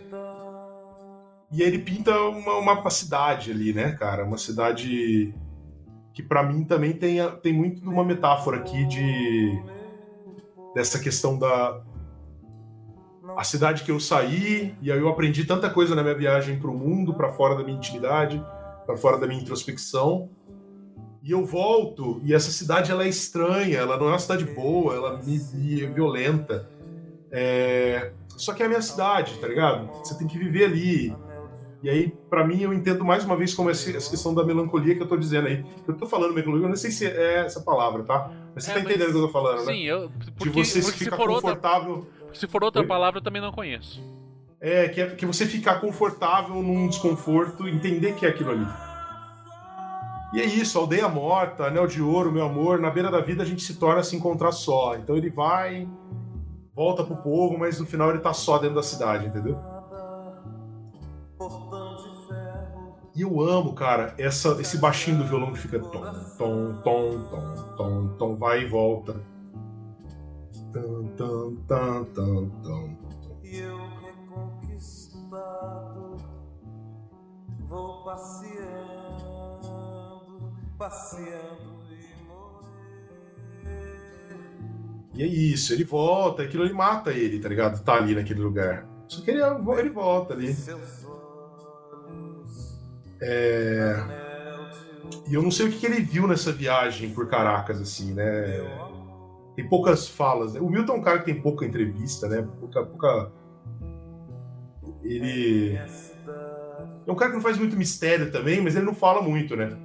É, ele aparentemente é um cara simples. Acho que essa é a. É um, é exato, é, dose, né? A gente não quer que esse cara seja simples, né? Ele tinha que ser quero que ele maravilhoso. fique quatro horas falando sobre a música e o cara fala assim: ah, fiz pra minha mãe, Exato. tá ligado? E você fica, ah, mas essa nota aqui. Por que, que você fez isso? É porque eu achei bonito. É.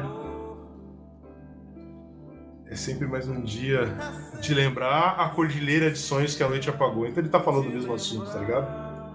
Mais uma música que fala de cordilheira, mais uma música que remete ao à América Latina aí, talvez. E mais uma vez essa questão do, do, do- de você ter sonho, né? Se for contar quantas músicas que cita sonho aqui, Pois é, mas se, se coloque naquele momento, né, cara? O que, o que restava era sonhar, né? só dava pra sonhar, verdade.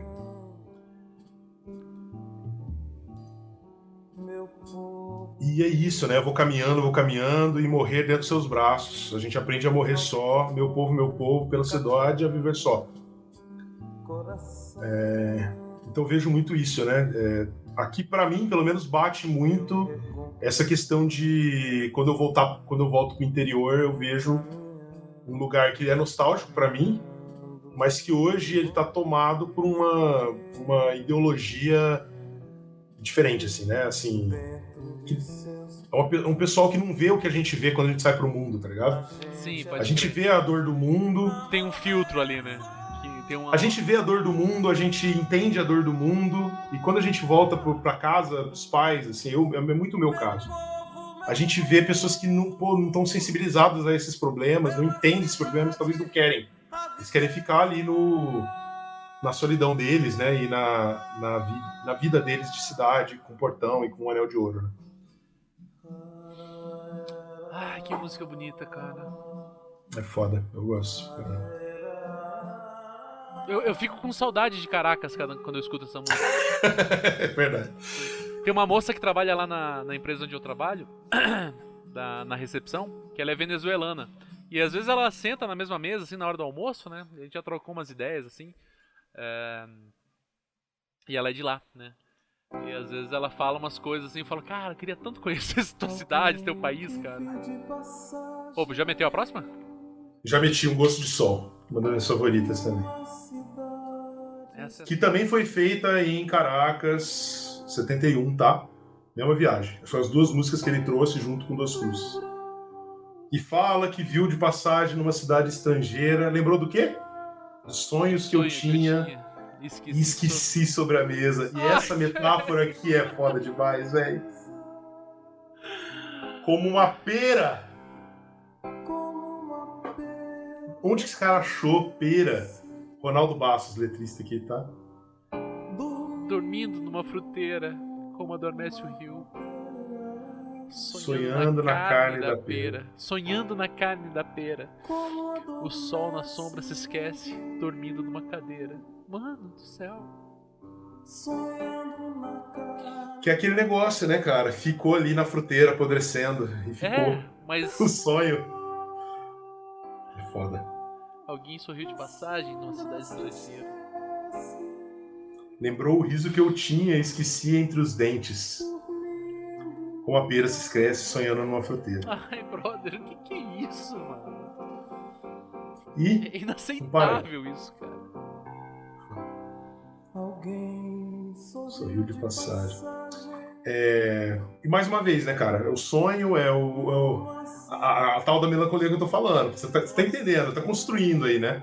O melancólico não é só o tom menor ou a- o arrastamento Não, dos porra, quem, quem dera fosse só isso, cara.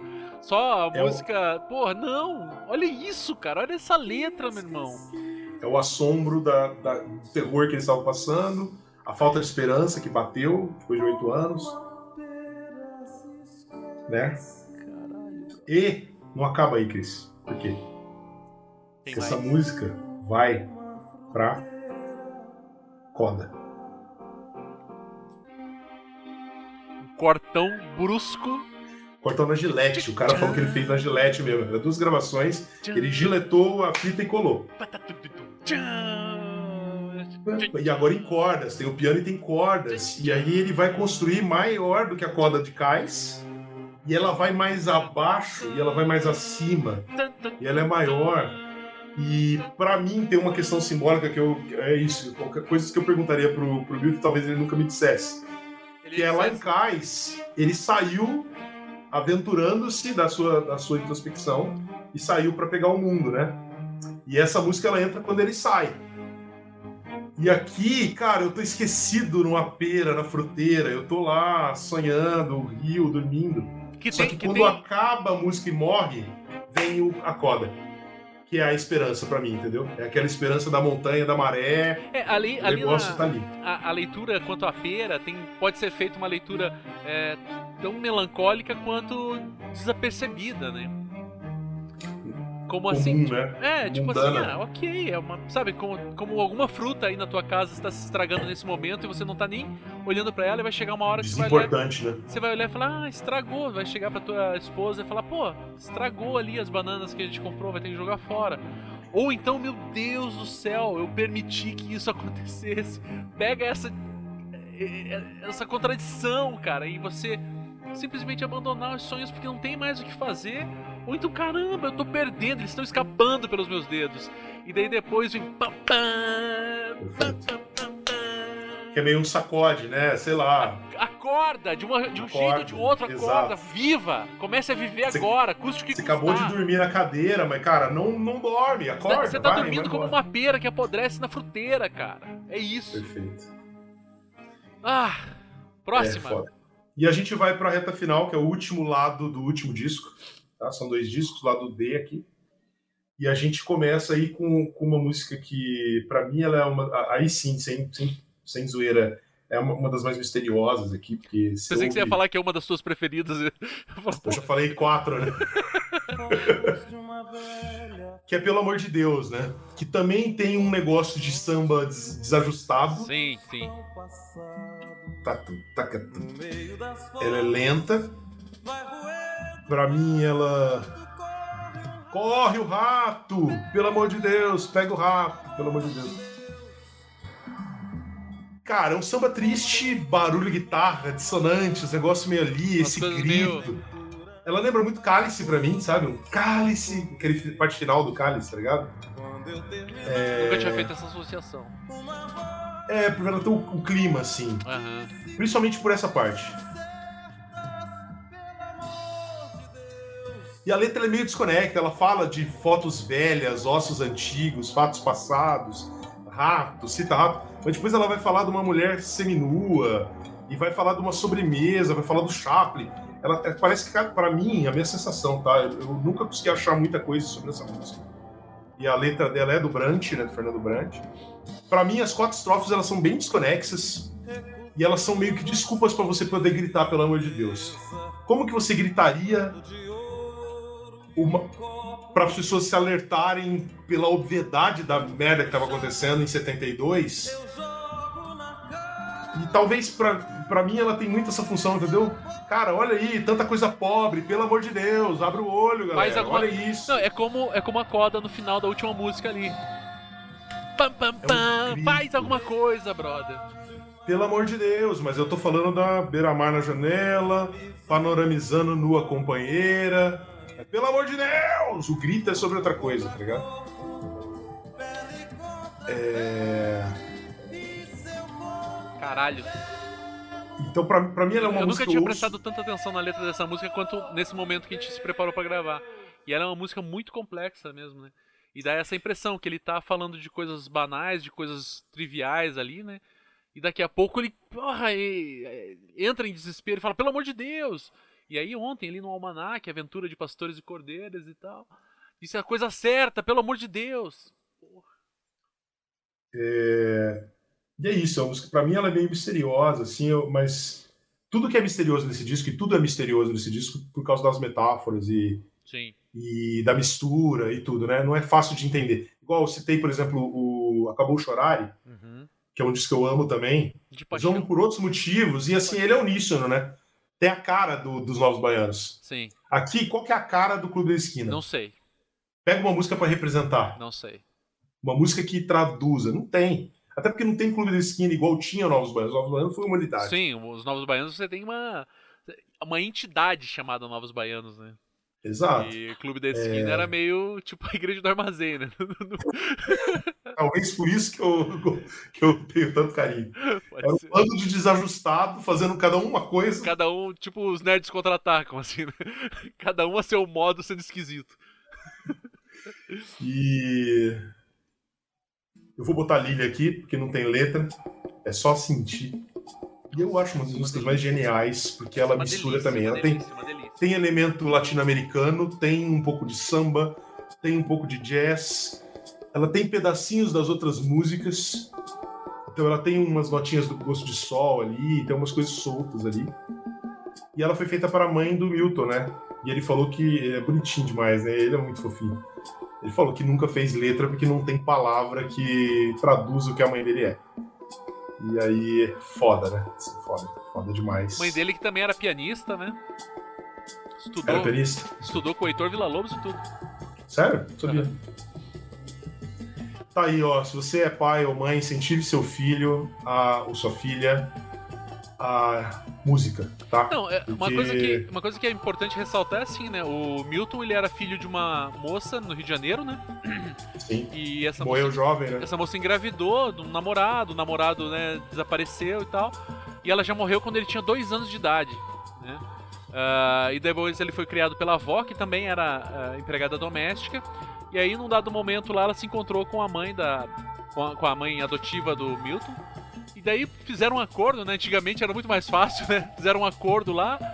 Não era pra mudar o nome e tinha que deixar a avó dele ver ele, né? Então ele não perdeu as referências da família eh, biológica dele, mas ele teve a oportunidade de, de viver numa casa, numa realidade outra, onde o pai dele era dono de uma estação de rádio e a mãe dele, entre outras coisas, era pianista, que estudou com o próprio Heitor Villa-Lobos. Aí a questão que fica é: quantos meninos Miltons Nascimentos estão morrendo atropelados, tomando tiro da polícia, caindo de moto, respirando, morrendo, perdendo os dedos numa, num frigorífico e coisas do gênero, enquanto a gente poderia ter tantos gênios no mundo, né, cara?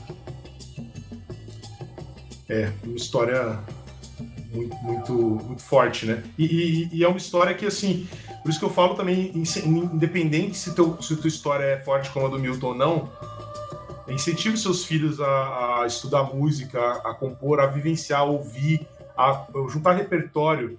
Que música é uma coisa muito importante para a sociedade. É, através da música a gente não, a gente sai da racionalidade, a gente vai além dela. A racionalidade é muito importante. Sim. Mas a racionalidade sem, sem fôlego. A gente transcende Sem âmago. né? transcende o intelecto e toca nos afetos. né? Exato. E, e- e sem afeto, sem, sem, sem você se apaixonar por sentir, a, a racionalidade ela é muito chata, né? Assim, eu falo que eu sou biólogo, cara. Então, assim, é, é a ciência que é toda, sabe, bem descritinha. Fui taxônomo, né? Dava nome para bicho.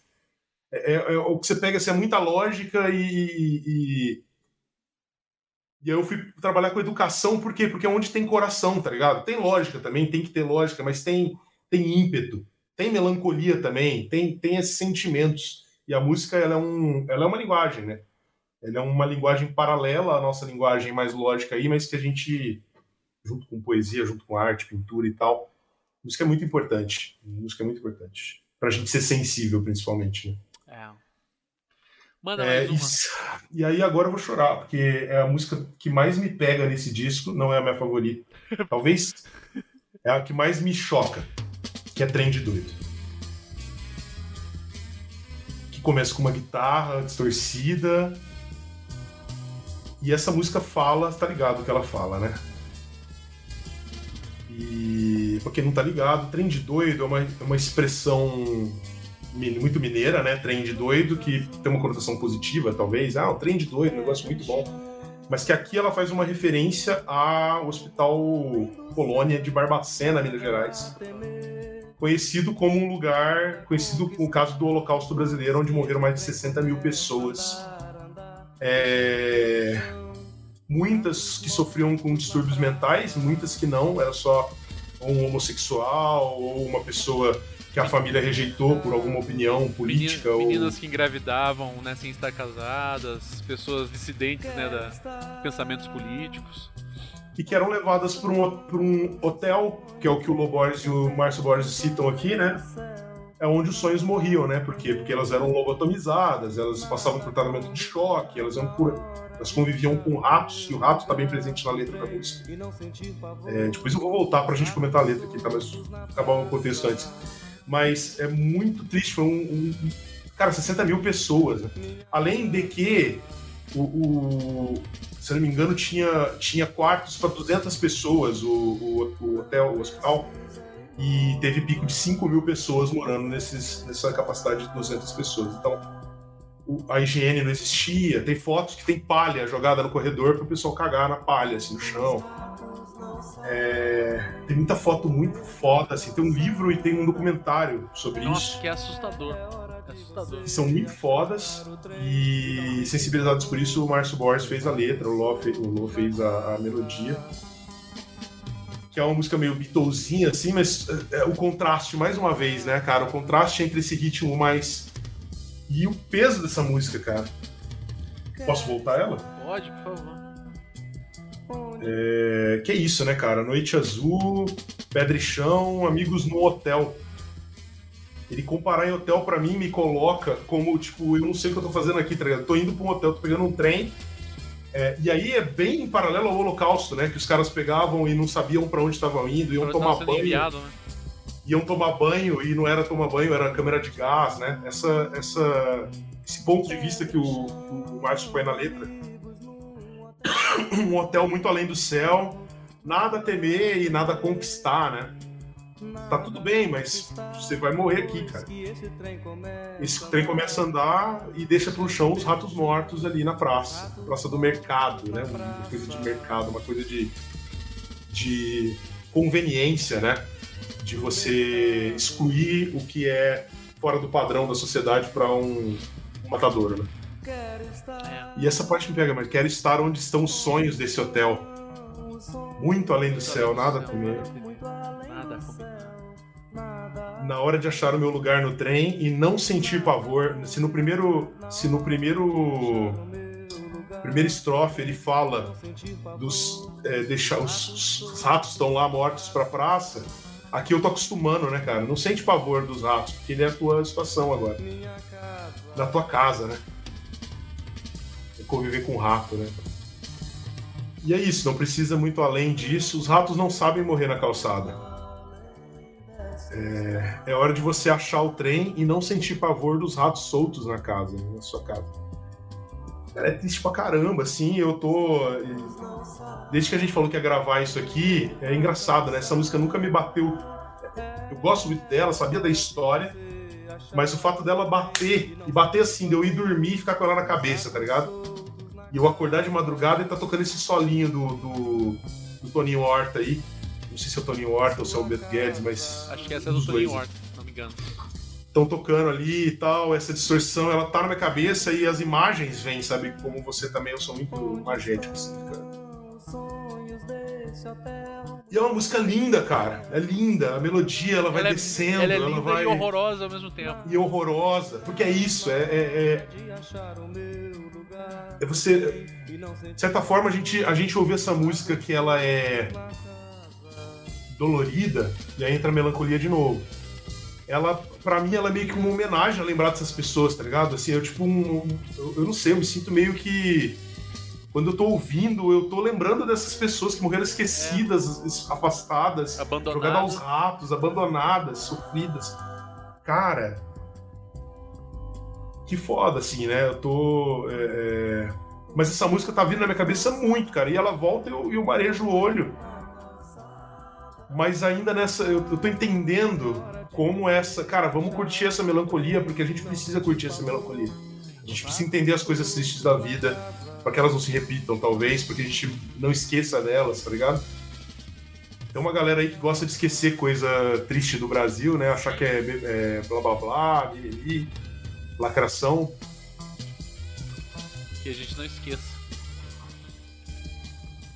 Que lindo, esse solo. Solo pra mim ele tem muita característica de ser improvisado, assim, sabe? É... Mas eu acho lindo. Foda demais. Essa música é muito triste, cara. Muito triste. É muito triste.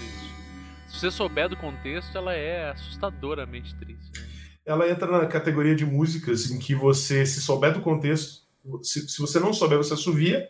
Se você souber, você fica em depressão. Exato. Pra mim, entra com Tears in Heaven, do Eric Clapton, por exemplo. Porra, ótimo exemplo, cara. Ótimo Eu exemplo. não consigo. É aquela música de tocar no elevador. Eu não consigo ouvir mais sem chorar. Porra, é caralho, cara. Se você sabe do contexto, né, do, do falecimento do filho dele, pra quem não sabe, foi um menino. Pra quem não sabe, assista o próximo episódio. Ah, já faz o gancho. Né? O filho dele caiu, né, do prédio e foi uma. é, Exatamente, eu não sei, mas parece que ele já era. Eu não sei se ele já estava separado da esposa dele ou estava num processo de separação, né? É, e era um, um período que uma. Eu não lembro direito também. A E ele pode... estava calibrado na coca. Ele na estava calibrado, numa época ele estava vivendo calibrado, assim, e o filho dele morreu. E o filho dele não apenas morreu, ele caiu do prédio. Caiu. Lá embaixo. É uma coisa evitável e uma coisa trágica, né? E daí quando você ouve a música, é uma música linda, Nossa. linda, linda, linda. E quando você percebe que ele tá falando pro Não, filho dele. não é, não é linda. Ela é assim, você saberá meu nome quando eu te encontrar no céu. Puta que pariu. velho. Porra, meu irmão, vai tomar no cu. Eu, eu acho assim, eu não sei se é porque eu tenho filho, né? Você também tem, mas assim, bate pesado quem é, quem é pai e mãe. Imagino que Caralho, também quem, bata quem quem, tem não, alma não é. bate, cara, pesado. É isso que eu pra te dizer, cara. Quem tem Tem alma os dois bate. metade do cérebro. Exato. Sente. E ainda estão ligadas uma à outra por um fiozinho lá no meio. Vamos mais uma? Vamos que tá acabando. Cara. E aí entra a grande esperança de nada ser como antes, Cristiano. Que vai mudar, uma hora vai mudar. Meio marchinha, né? Cara, tem caixa, entendeu? Marchinha, marchinha lembra o quê? Milicos. Milico. Mas ó, a nossa marchinha lá, lá relaxa. Ó. Que notícias me dão os amigos? Isso aqui tem muito a ver com esse período de 72 mesmo, que era a galera que tava exilada. Tinha a galera que tava presa, eu sei a notícia. A outra tava exilada. Mas resistindo na boca da noite. um gosto de sol. Então, amanhã ou depois de amanhã, num domingo, esse- qualquer hora, Esse se resistindo, prepara. esse resistindo na boca eh, da noite, um gosto de sol. É- é- nossa, cara, é de uma sutileza brutal, né, cara? Resistindo na boca da noite, no mais escuro período, tem um gosto de sol na tua boca. né? Ventania, fala de ventania de novo, cara. é- tem uma análise toda extra aqui se a gente for for pensar os elementos naturais como eles citam aqui, cara. Mas não vou entrar nessa. Eu, eu piro nisso. É terra, esse disco ele é natureza, ele é orgânico, É. tá ligado? Pra mim Elementar. tem muito isso. Elementar é o sol, é a noite, é isso. Ele tá, tá Num domingo qualquer. meio que assim, sabe? hora. Ah, você que, você que é crente ou já foi, já foi, né? Assim, Já não sei fui, como você tá o seu status aí, mas Hoje, mas hoje tem- que- meia-noite já deu? Não, ainda, ainda sou, Ainda. tô ateu ainda. mas tem um Se bem, que eu, tô, se bem que eu tô ouvindo esse álbum aqui, é perigoso eu me converter. Tem alguma religião que o Milton Nascimento é Deus? Porque daí eu tô convertendo agora, cara. Mas é, tem uma coisa da natureza clamar por, por uma revelação de algo oculto aí, sabe? De ter uma coisa natural que tá pulsando por uma revolução, é, que é uma figura que na Bíblia usa bastante. E aqui, pra mim, tá isso: a natureza, é o poeira, é o sonho, é a noite, é o vento. Eu não tô falando Eles estão que homem- falando. Se você falando não tá que ouvindo a minha palavra, a natureza tá falando, que uma hora vai chegar. Isso! Não tô falando que esse homem é um Ventania. orixá encarnado, cara. É isso. É isso, entendeu? Nossa. Ó, as, fo- as forças estão aí, ó. E você querendo ou não querendo, meu amigo. de- de Gostando ou não, futuro, vai acontecer. vai acontecer, entendeu? Sabe? Mesmo que você não faça nada, vai acontecer. Vai acontecer. Porque vai fluir. Agora eu tô perdido. Que notícia me dão os amigos? Que notícia me dão? Eu sei que nada será como está amanhã ou depois de amanhã, porque resiste na boca da noite um gosto de sol. E pensa, né, cara, resistindo na boca da noite um gosto de sol.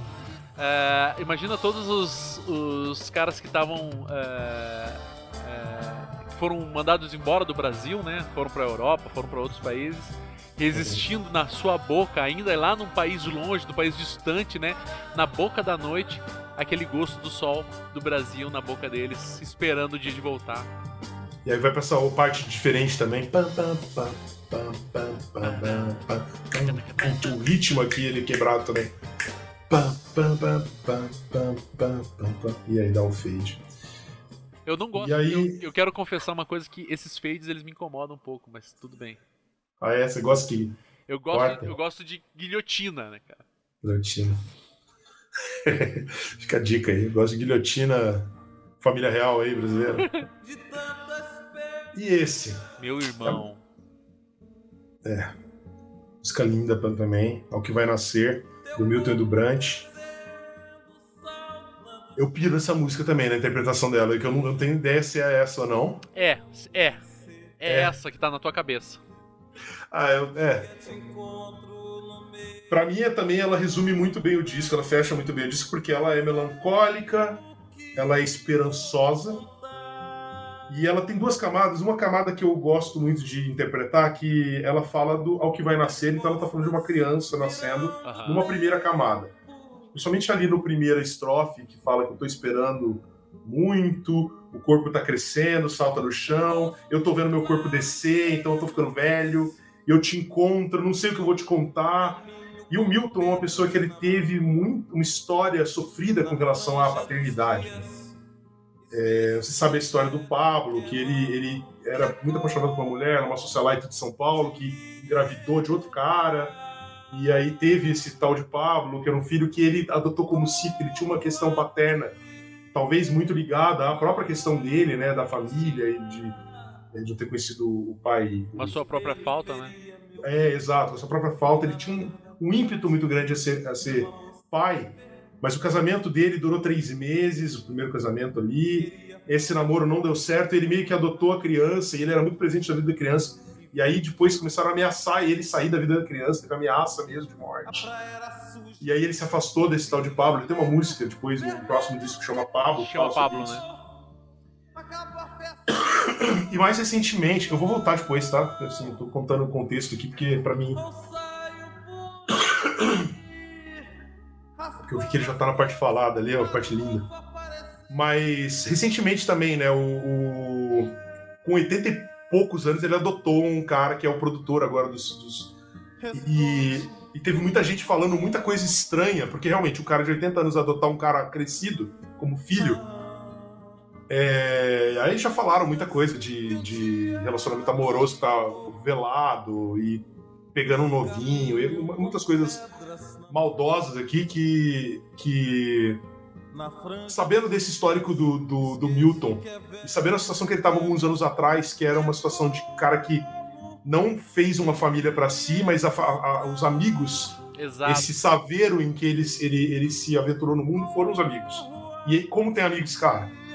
Como ajudou gente, como foi ajudado por gente, como criou, como incentivou. Inclusive no show dele, a banda, tudo gente nova, assim, tá ligado? Ele incentivando e tal. É um cara que gravou, assim, de Elis a Bita, tá? Rádio Bita. Que é um Sim. projetinho de música da hora pra caramba. Inclusive, vocês têm criança aí, vocês não tem, ouçam Rádio Bita. O cara foi gravar a música, fez música com Rádio Bita, entendeu? Um cara que tem uma. uma, uma- Vou botar de novo. né? Mas ele tem uma- um altruísmo muito grande nessa parte de música, e pra mim esse altruísmo ele não é nem tanto bondade natural, ele é mais amor pela música, tá ligado? Pode crer. A, a música, assim como a arte, assim como qualquer coisa na nossa sociedade, ela não é uma coisa individual. Então eu tomar pra mim, eu ser uma estrela e ninguém me meteu o bedelho aqui, cara, não é a postura do Milton nunca. É um cara que abriu o disco do- dele pra um bando de moleque, depois no disco 2 ele vai abrir pra um monte de gente cantar. É um cara que introduz muita gente à música, nos deu muitas preciosidades. Bom, tá aí o Gonzaguinha cantando no disco dele pela primeira vez, tá ligado? de. É, E essa questão de familiar dele não ter um filho, fi- ela fica, a família fica em segundo plano nesse sentido de alguém constrói uma carreira tão grande. Só que no final da vida ele tava meio assim, né? Eu, eu sinto, isso aí é tudo interpretação do Bruno, tá, gente? Vocês... Não, é a verdade, não é a interpretação do É. que é ele meio abandonado, assim, não abandonado pelos amigos, os amigos estavam ali, mas é, aquela coisa de você tá, né? é, você não construiu algo para si, você construiu muita coisa para os outros. E Caraca. quando ele teve alguns derrames, ele teve alguns problemas com, com depressão pesado também. E ele foi bem afetado, foi parar no hospital quase morrendo, quase mesmo, assim. Tem um. Inclusive nas entrevistas você pode ver isso aí, foi um- alguns anos atrás, não lembro com precisão quantos anos, mas 2016, 2017, talvez uma coisa assim. Também não lembro. E que você vê que ele tava andando, tava bem, depois ele já ficou com algumas sequelas e tal. E nessa época, uma família de amigos, através de uma família de amigos, ele conheceu o cara que, pô, eu não lembro o nome dele, cara, do filho do, do, do Milton aí. Vou achar aqui. Acha aí. E foi um cara que meio que adotou o Milton, fez o contrário, tá ligado? Eu fico imaginando se fosse eu nesse caso, tá ligado? Cara, o Milton, o Milton Nascimento tá abandonado num hospital, em Juiz de Fora. O cara acho que era de Juiz de Fora, e ele tava indo. E o cara viajava pra ir lá cuidar, cara, porque era o Milton e o cara amava as músicas e amava. E era um, e é um menino que também ele foi abandonado pelo pai. Então tinha uma história em comum com o Milton ali. Não, não lembro direito qual é a história do Milton em relação ao pai dele. Mas eles se encontraram nas dores da vida deles, assim, e, e traçaram uma relação de pai e filho ali. E o Milton, depois que se recupera, ele adota o cara mesmo, passa o papel ali, cara. Eu fico imaginando. A maldade vem muito por causa dessa visão capitalista também, né? De um cara que é rico pra caramba e que vai deixar pra quem a herança. E aí tem um jovem que aparece, é muito conveniente isso, né? É, mas eu não vejo esse lado. Mesmo que se existir, se existir esse lado, eu quero ignorar ele, entendeu? Porque o meu lado é muito mais bonito. Sim. O nome do cara é Augusto Augusto, Roane Nascimento. Isso. E o Augusto, ele, ele, ele. Eu fico imaginando a dor de um cara que tem tudo e uma coisa que ele sempre quis, que é o- o- uma continuidade na vida dele ali, um filho, ou- ou alguma metáfora pra completar a vida dele na questão familiar, ele não conseguiu. Não E aí, com é mesmo. 80 e cacetado, o cara adota uma- um cara. E. Pelo show que foi, essa última temporada que foi produzido pelo Augusto, a lindeza, a delicadeza e, a, e a felicidade que o Milton tava ali, mesmo com dificuldade para cantar, com limitação de movimento e tudo, eu entendo isso como uma camada, entendeu? Dessa música eu entendo essa camada. Porém, quando a gente vai pro subtexto, vou botar pra cá de novo.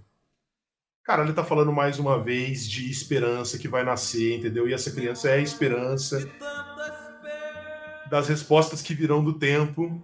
Um rosto claro e sereno me diz, e eu caminho com pedras na mão, e eu sinto aqui a galera cansada de caminhar com pedra na mão, tá ligado? Que é na defensiva.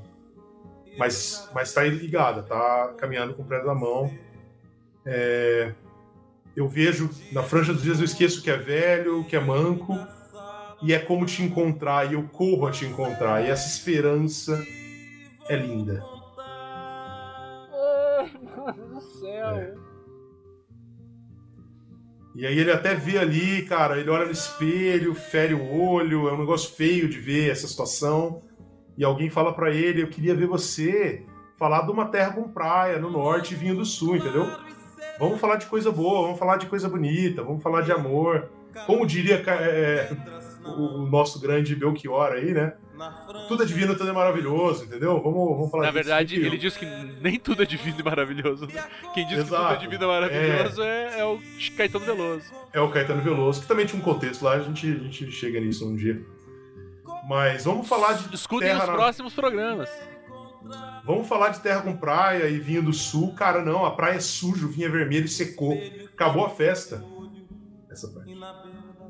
E é falada essa parte. E é dissonante.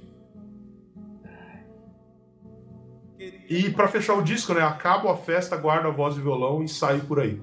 Então é muito. Cara, parou de cantar, vamos, vamos sair aí. Raspando as cores para o mofo aparecer. Vamos tirar o que estão querendo esconder e vamos mostrar o que é feio, tá ligado? E a melancolia faz parte disso pra mim também. Violão Ou saio por aí,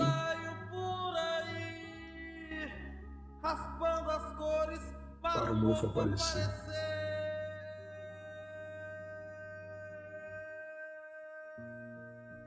E volta. Responde por mim o corpo. Caralho. Ah, de rugas que dia E eu acho que é isso, né? é só isso. É só tudo isso. É só tudo isso. Então a próxima vez que você for em algum lugar e tiver a capa daqueles dois menininhos, né, um menininho preto e um menininho branco sentados num barranco de terra, tira o sapato dos teus pés quando estiver tocando. Porque é Deus que está falando com você. Elis Regina falou isso, né? Que ele cantava com a, voz, de Deus. Então, quando, quando alguém colocar é, o clube, ao clube da esquina para tocar, tira os teus sapatos e cobre o teu rosto. Que é como Moisés chegando no Ararat. Não, no Ararat não. Onde que ele recebeu as... as... Monte Sinai. Monte Sinai. Ararat é onde parou a, a, a arca, né? Quando ele Tá chegou... faltando escola bíblica, hein? É. Ah, Faz tempo que eu não leio essa parte. É, Mas quando você estiver diante, né, Milton Nascimento, tira os seus sapatos, se inclina, porque você está diante de Deus. É isso. Cara, que homem, que som, que áudio, que álbum e que amigo que você é, Bruno. Obrigado por esse programa, cara. Amo você demais, cara. Amo você, amo tua esposa, amo todo mundo, cara. Todo mundo, tudo. Você, você tem um lugar especial no meu coração. Se algum dia alguém perguntar, você conhece? Eu vou dizer, é meu irmão. Você. Isso aí, Cris. É... A vida é isso, né, cara? A vida não é perfeita. Não, pelo contrário, ela é completamente imperfeita. Aliás, eu- Albert Camus diria, tá aqui do meu lado, Albert Camus. A vida, na real, ela é um absurdo. Olha o homem aqui. Mas em compensação, em compensação, eu tenho também o Pequeno Príncipe aqui, Pra não esquecer de sonhar e de cuidar daquelas pessoas que eu cativo. E, de- e de, e de entender que a beleza na melancolia e, e que se é isso que está proposto, vamos navegar nesse mar, vamos, vamos viver isso. E eu tenho Pô, também aí- aqui, Entender a referência. tem que quebrar tudo essa porra. Cara, obrigado demais, cara. Porra, que tesão de programa, cara. Eu não sei se as pessoas gostaram tanto quanto eu gostei. É, Tem quatro pessoas online ali, se eu não me engano. Sendo que uma sou eu, outra é você, então tem mais duas. Mas vai ficar Não, tem posteridade, Tem né? cinco Quem pessoas, sabe? cinco pessoas, cinco pessoas. É, Então, assim, cara, obrigado por esse programa. Espero com, com gosto que você venha. Assim, para as pessoas que, que não que não estão por dentro. O, esse programa aqui ele vai ser sobre música, vai ser sobre poesia também, vai ser sobre eventuais outros outros estilos de arte, seja lá quais forem, quais coisas couberem aqui. E com certeza a gente vai falar muito mais sobre, sobre discos, sobre álbuns. A gente estava fazendo a lista lá, né? Expresso 2222, Trans. É, essa, essa meiuca dessa época aí, entre 68 e 70, e- Tem coisa para um 78. caralho. Nossa. tem uma biblioteca brasileira aí muito grande. Foda. Se a gente for falar só do Brasil, né? Dá pra falar de fora também, mas. Não, assim, latino-americanos, né, cara? Porque aqui. Ah, é, né? É verdade. Não, dá pra gente falar do Bob Dylan também. Bob Dylan eu acho que passa. Boa. Bob Dylan passa. Bob Dylan, vamos chamar o, o Lucas Mota pra falar aí. Cara, é isso. Obrigado. Eu não sei se eu vou. Não sei como é que vai ser. Eu vou colocar isso no YouTube. É, espero que as pessoas gostem. Espero que o áudio esteja aceitável. Não sei como é que vai estar. Vou verificar. Se você, que é a pessoa que tá ouvindo isso, gostou de alguma parte, pelo menos, dá um feedback. Por favor, se você tá ouvindo, dá- deixa um comentário. Que a gente só precisa de mais uma desculpa pra eu, pra eu ver o Cristiano e a gente conversar por Não, duas não, horas de não. novo. A Mesmo, gente- mesmo que não tenha nenhum comentário, mesmo que o YouTube derrube esse vídeo por qualquer motivo. é, vamos ter o próximo. Quero gravar Alucinação, Expresso 2222, Transa, é, Selvagem. Quero gravar todos esses álbuns contigo, cara. Porque. Que é isso, velho. Te amo, tamo junto. E, e é isso. Valeu demais. Acabou. Deixa eu Tchau. terminar aqui.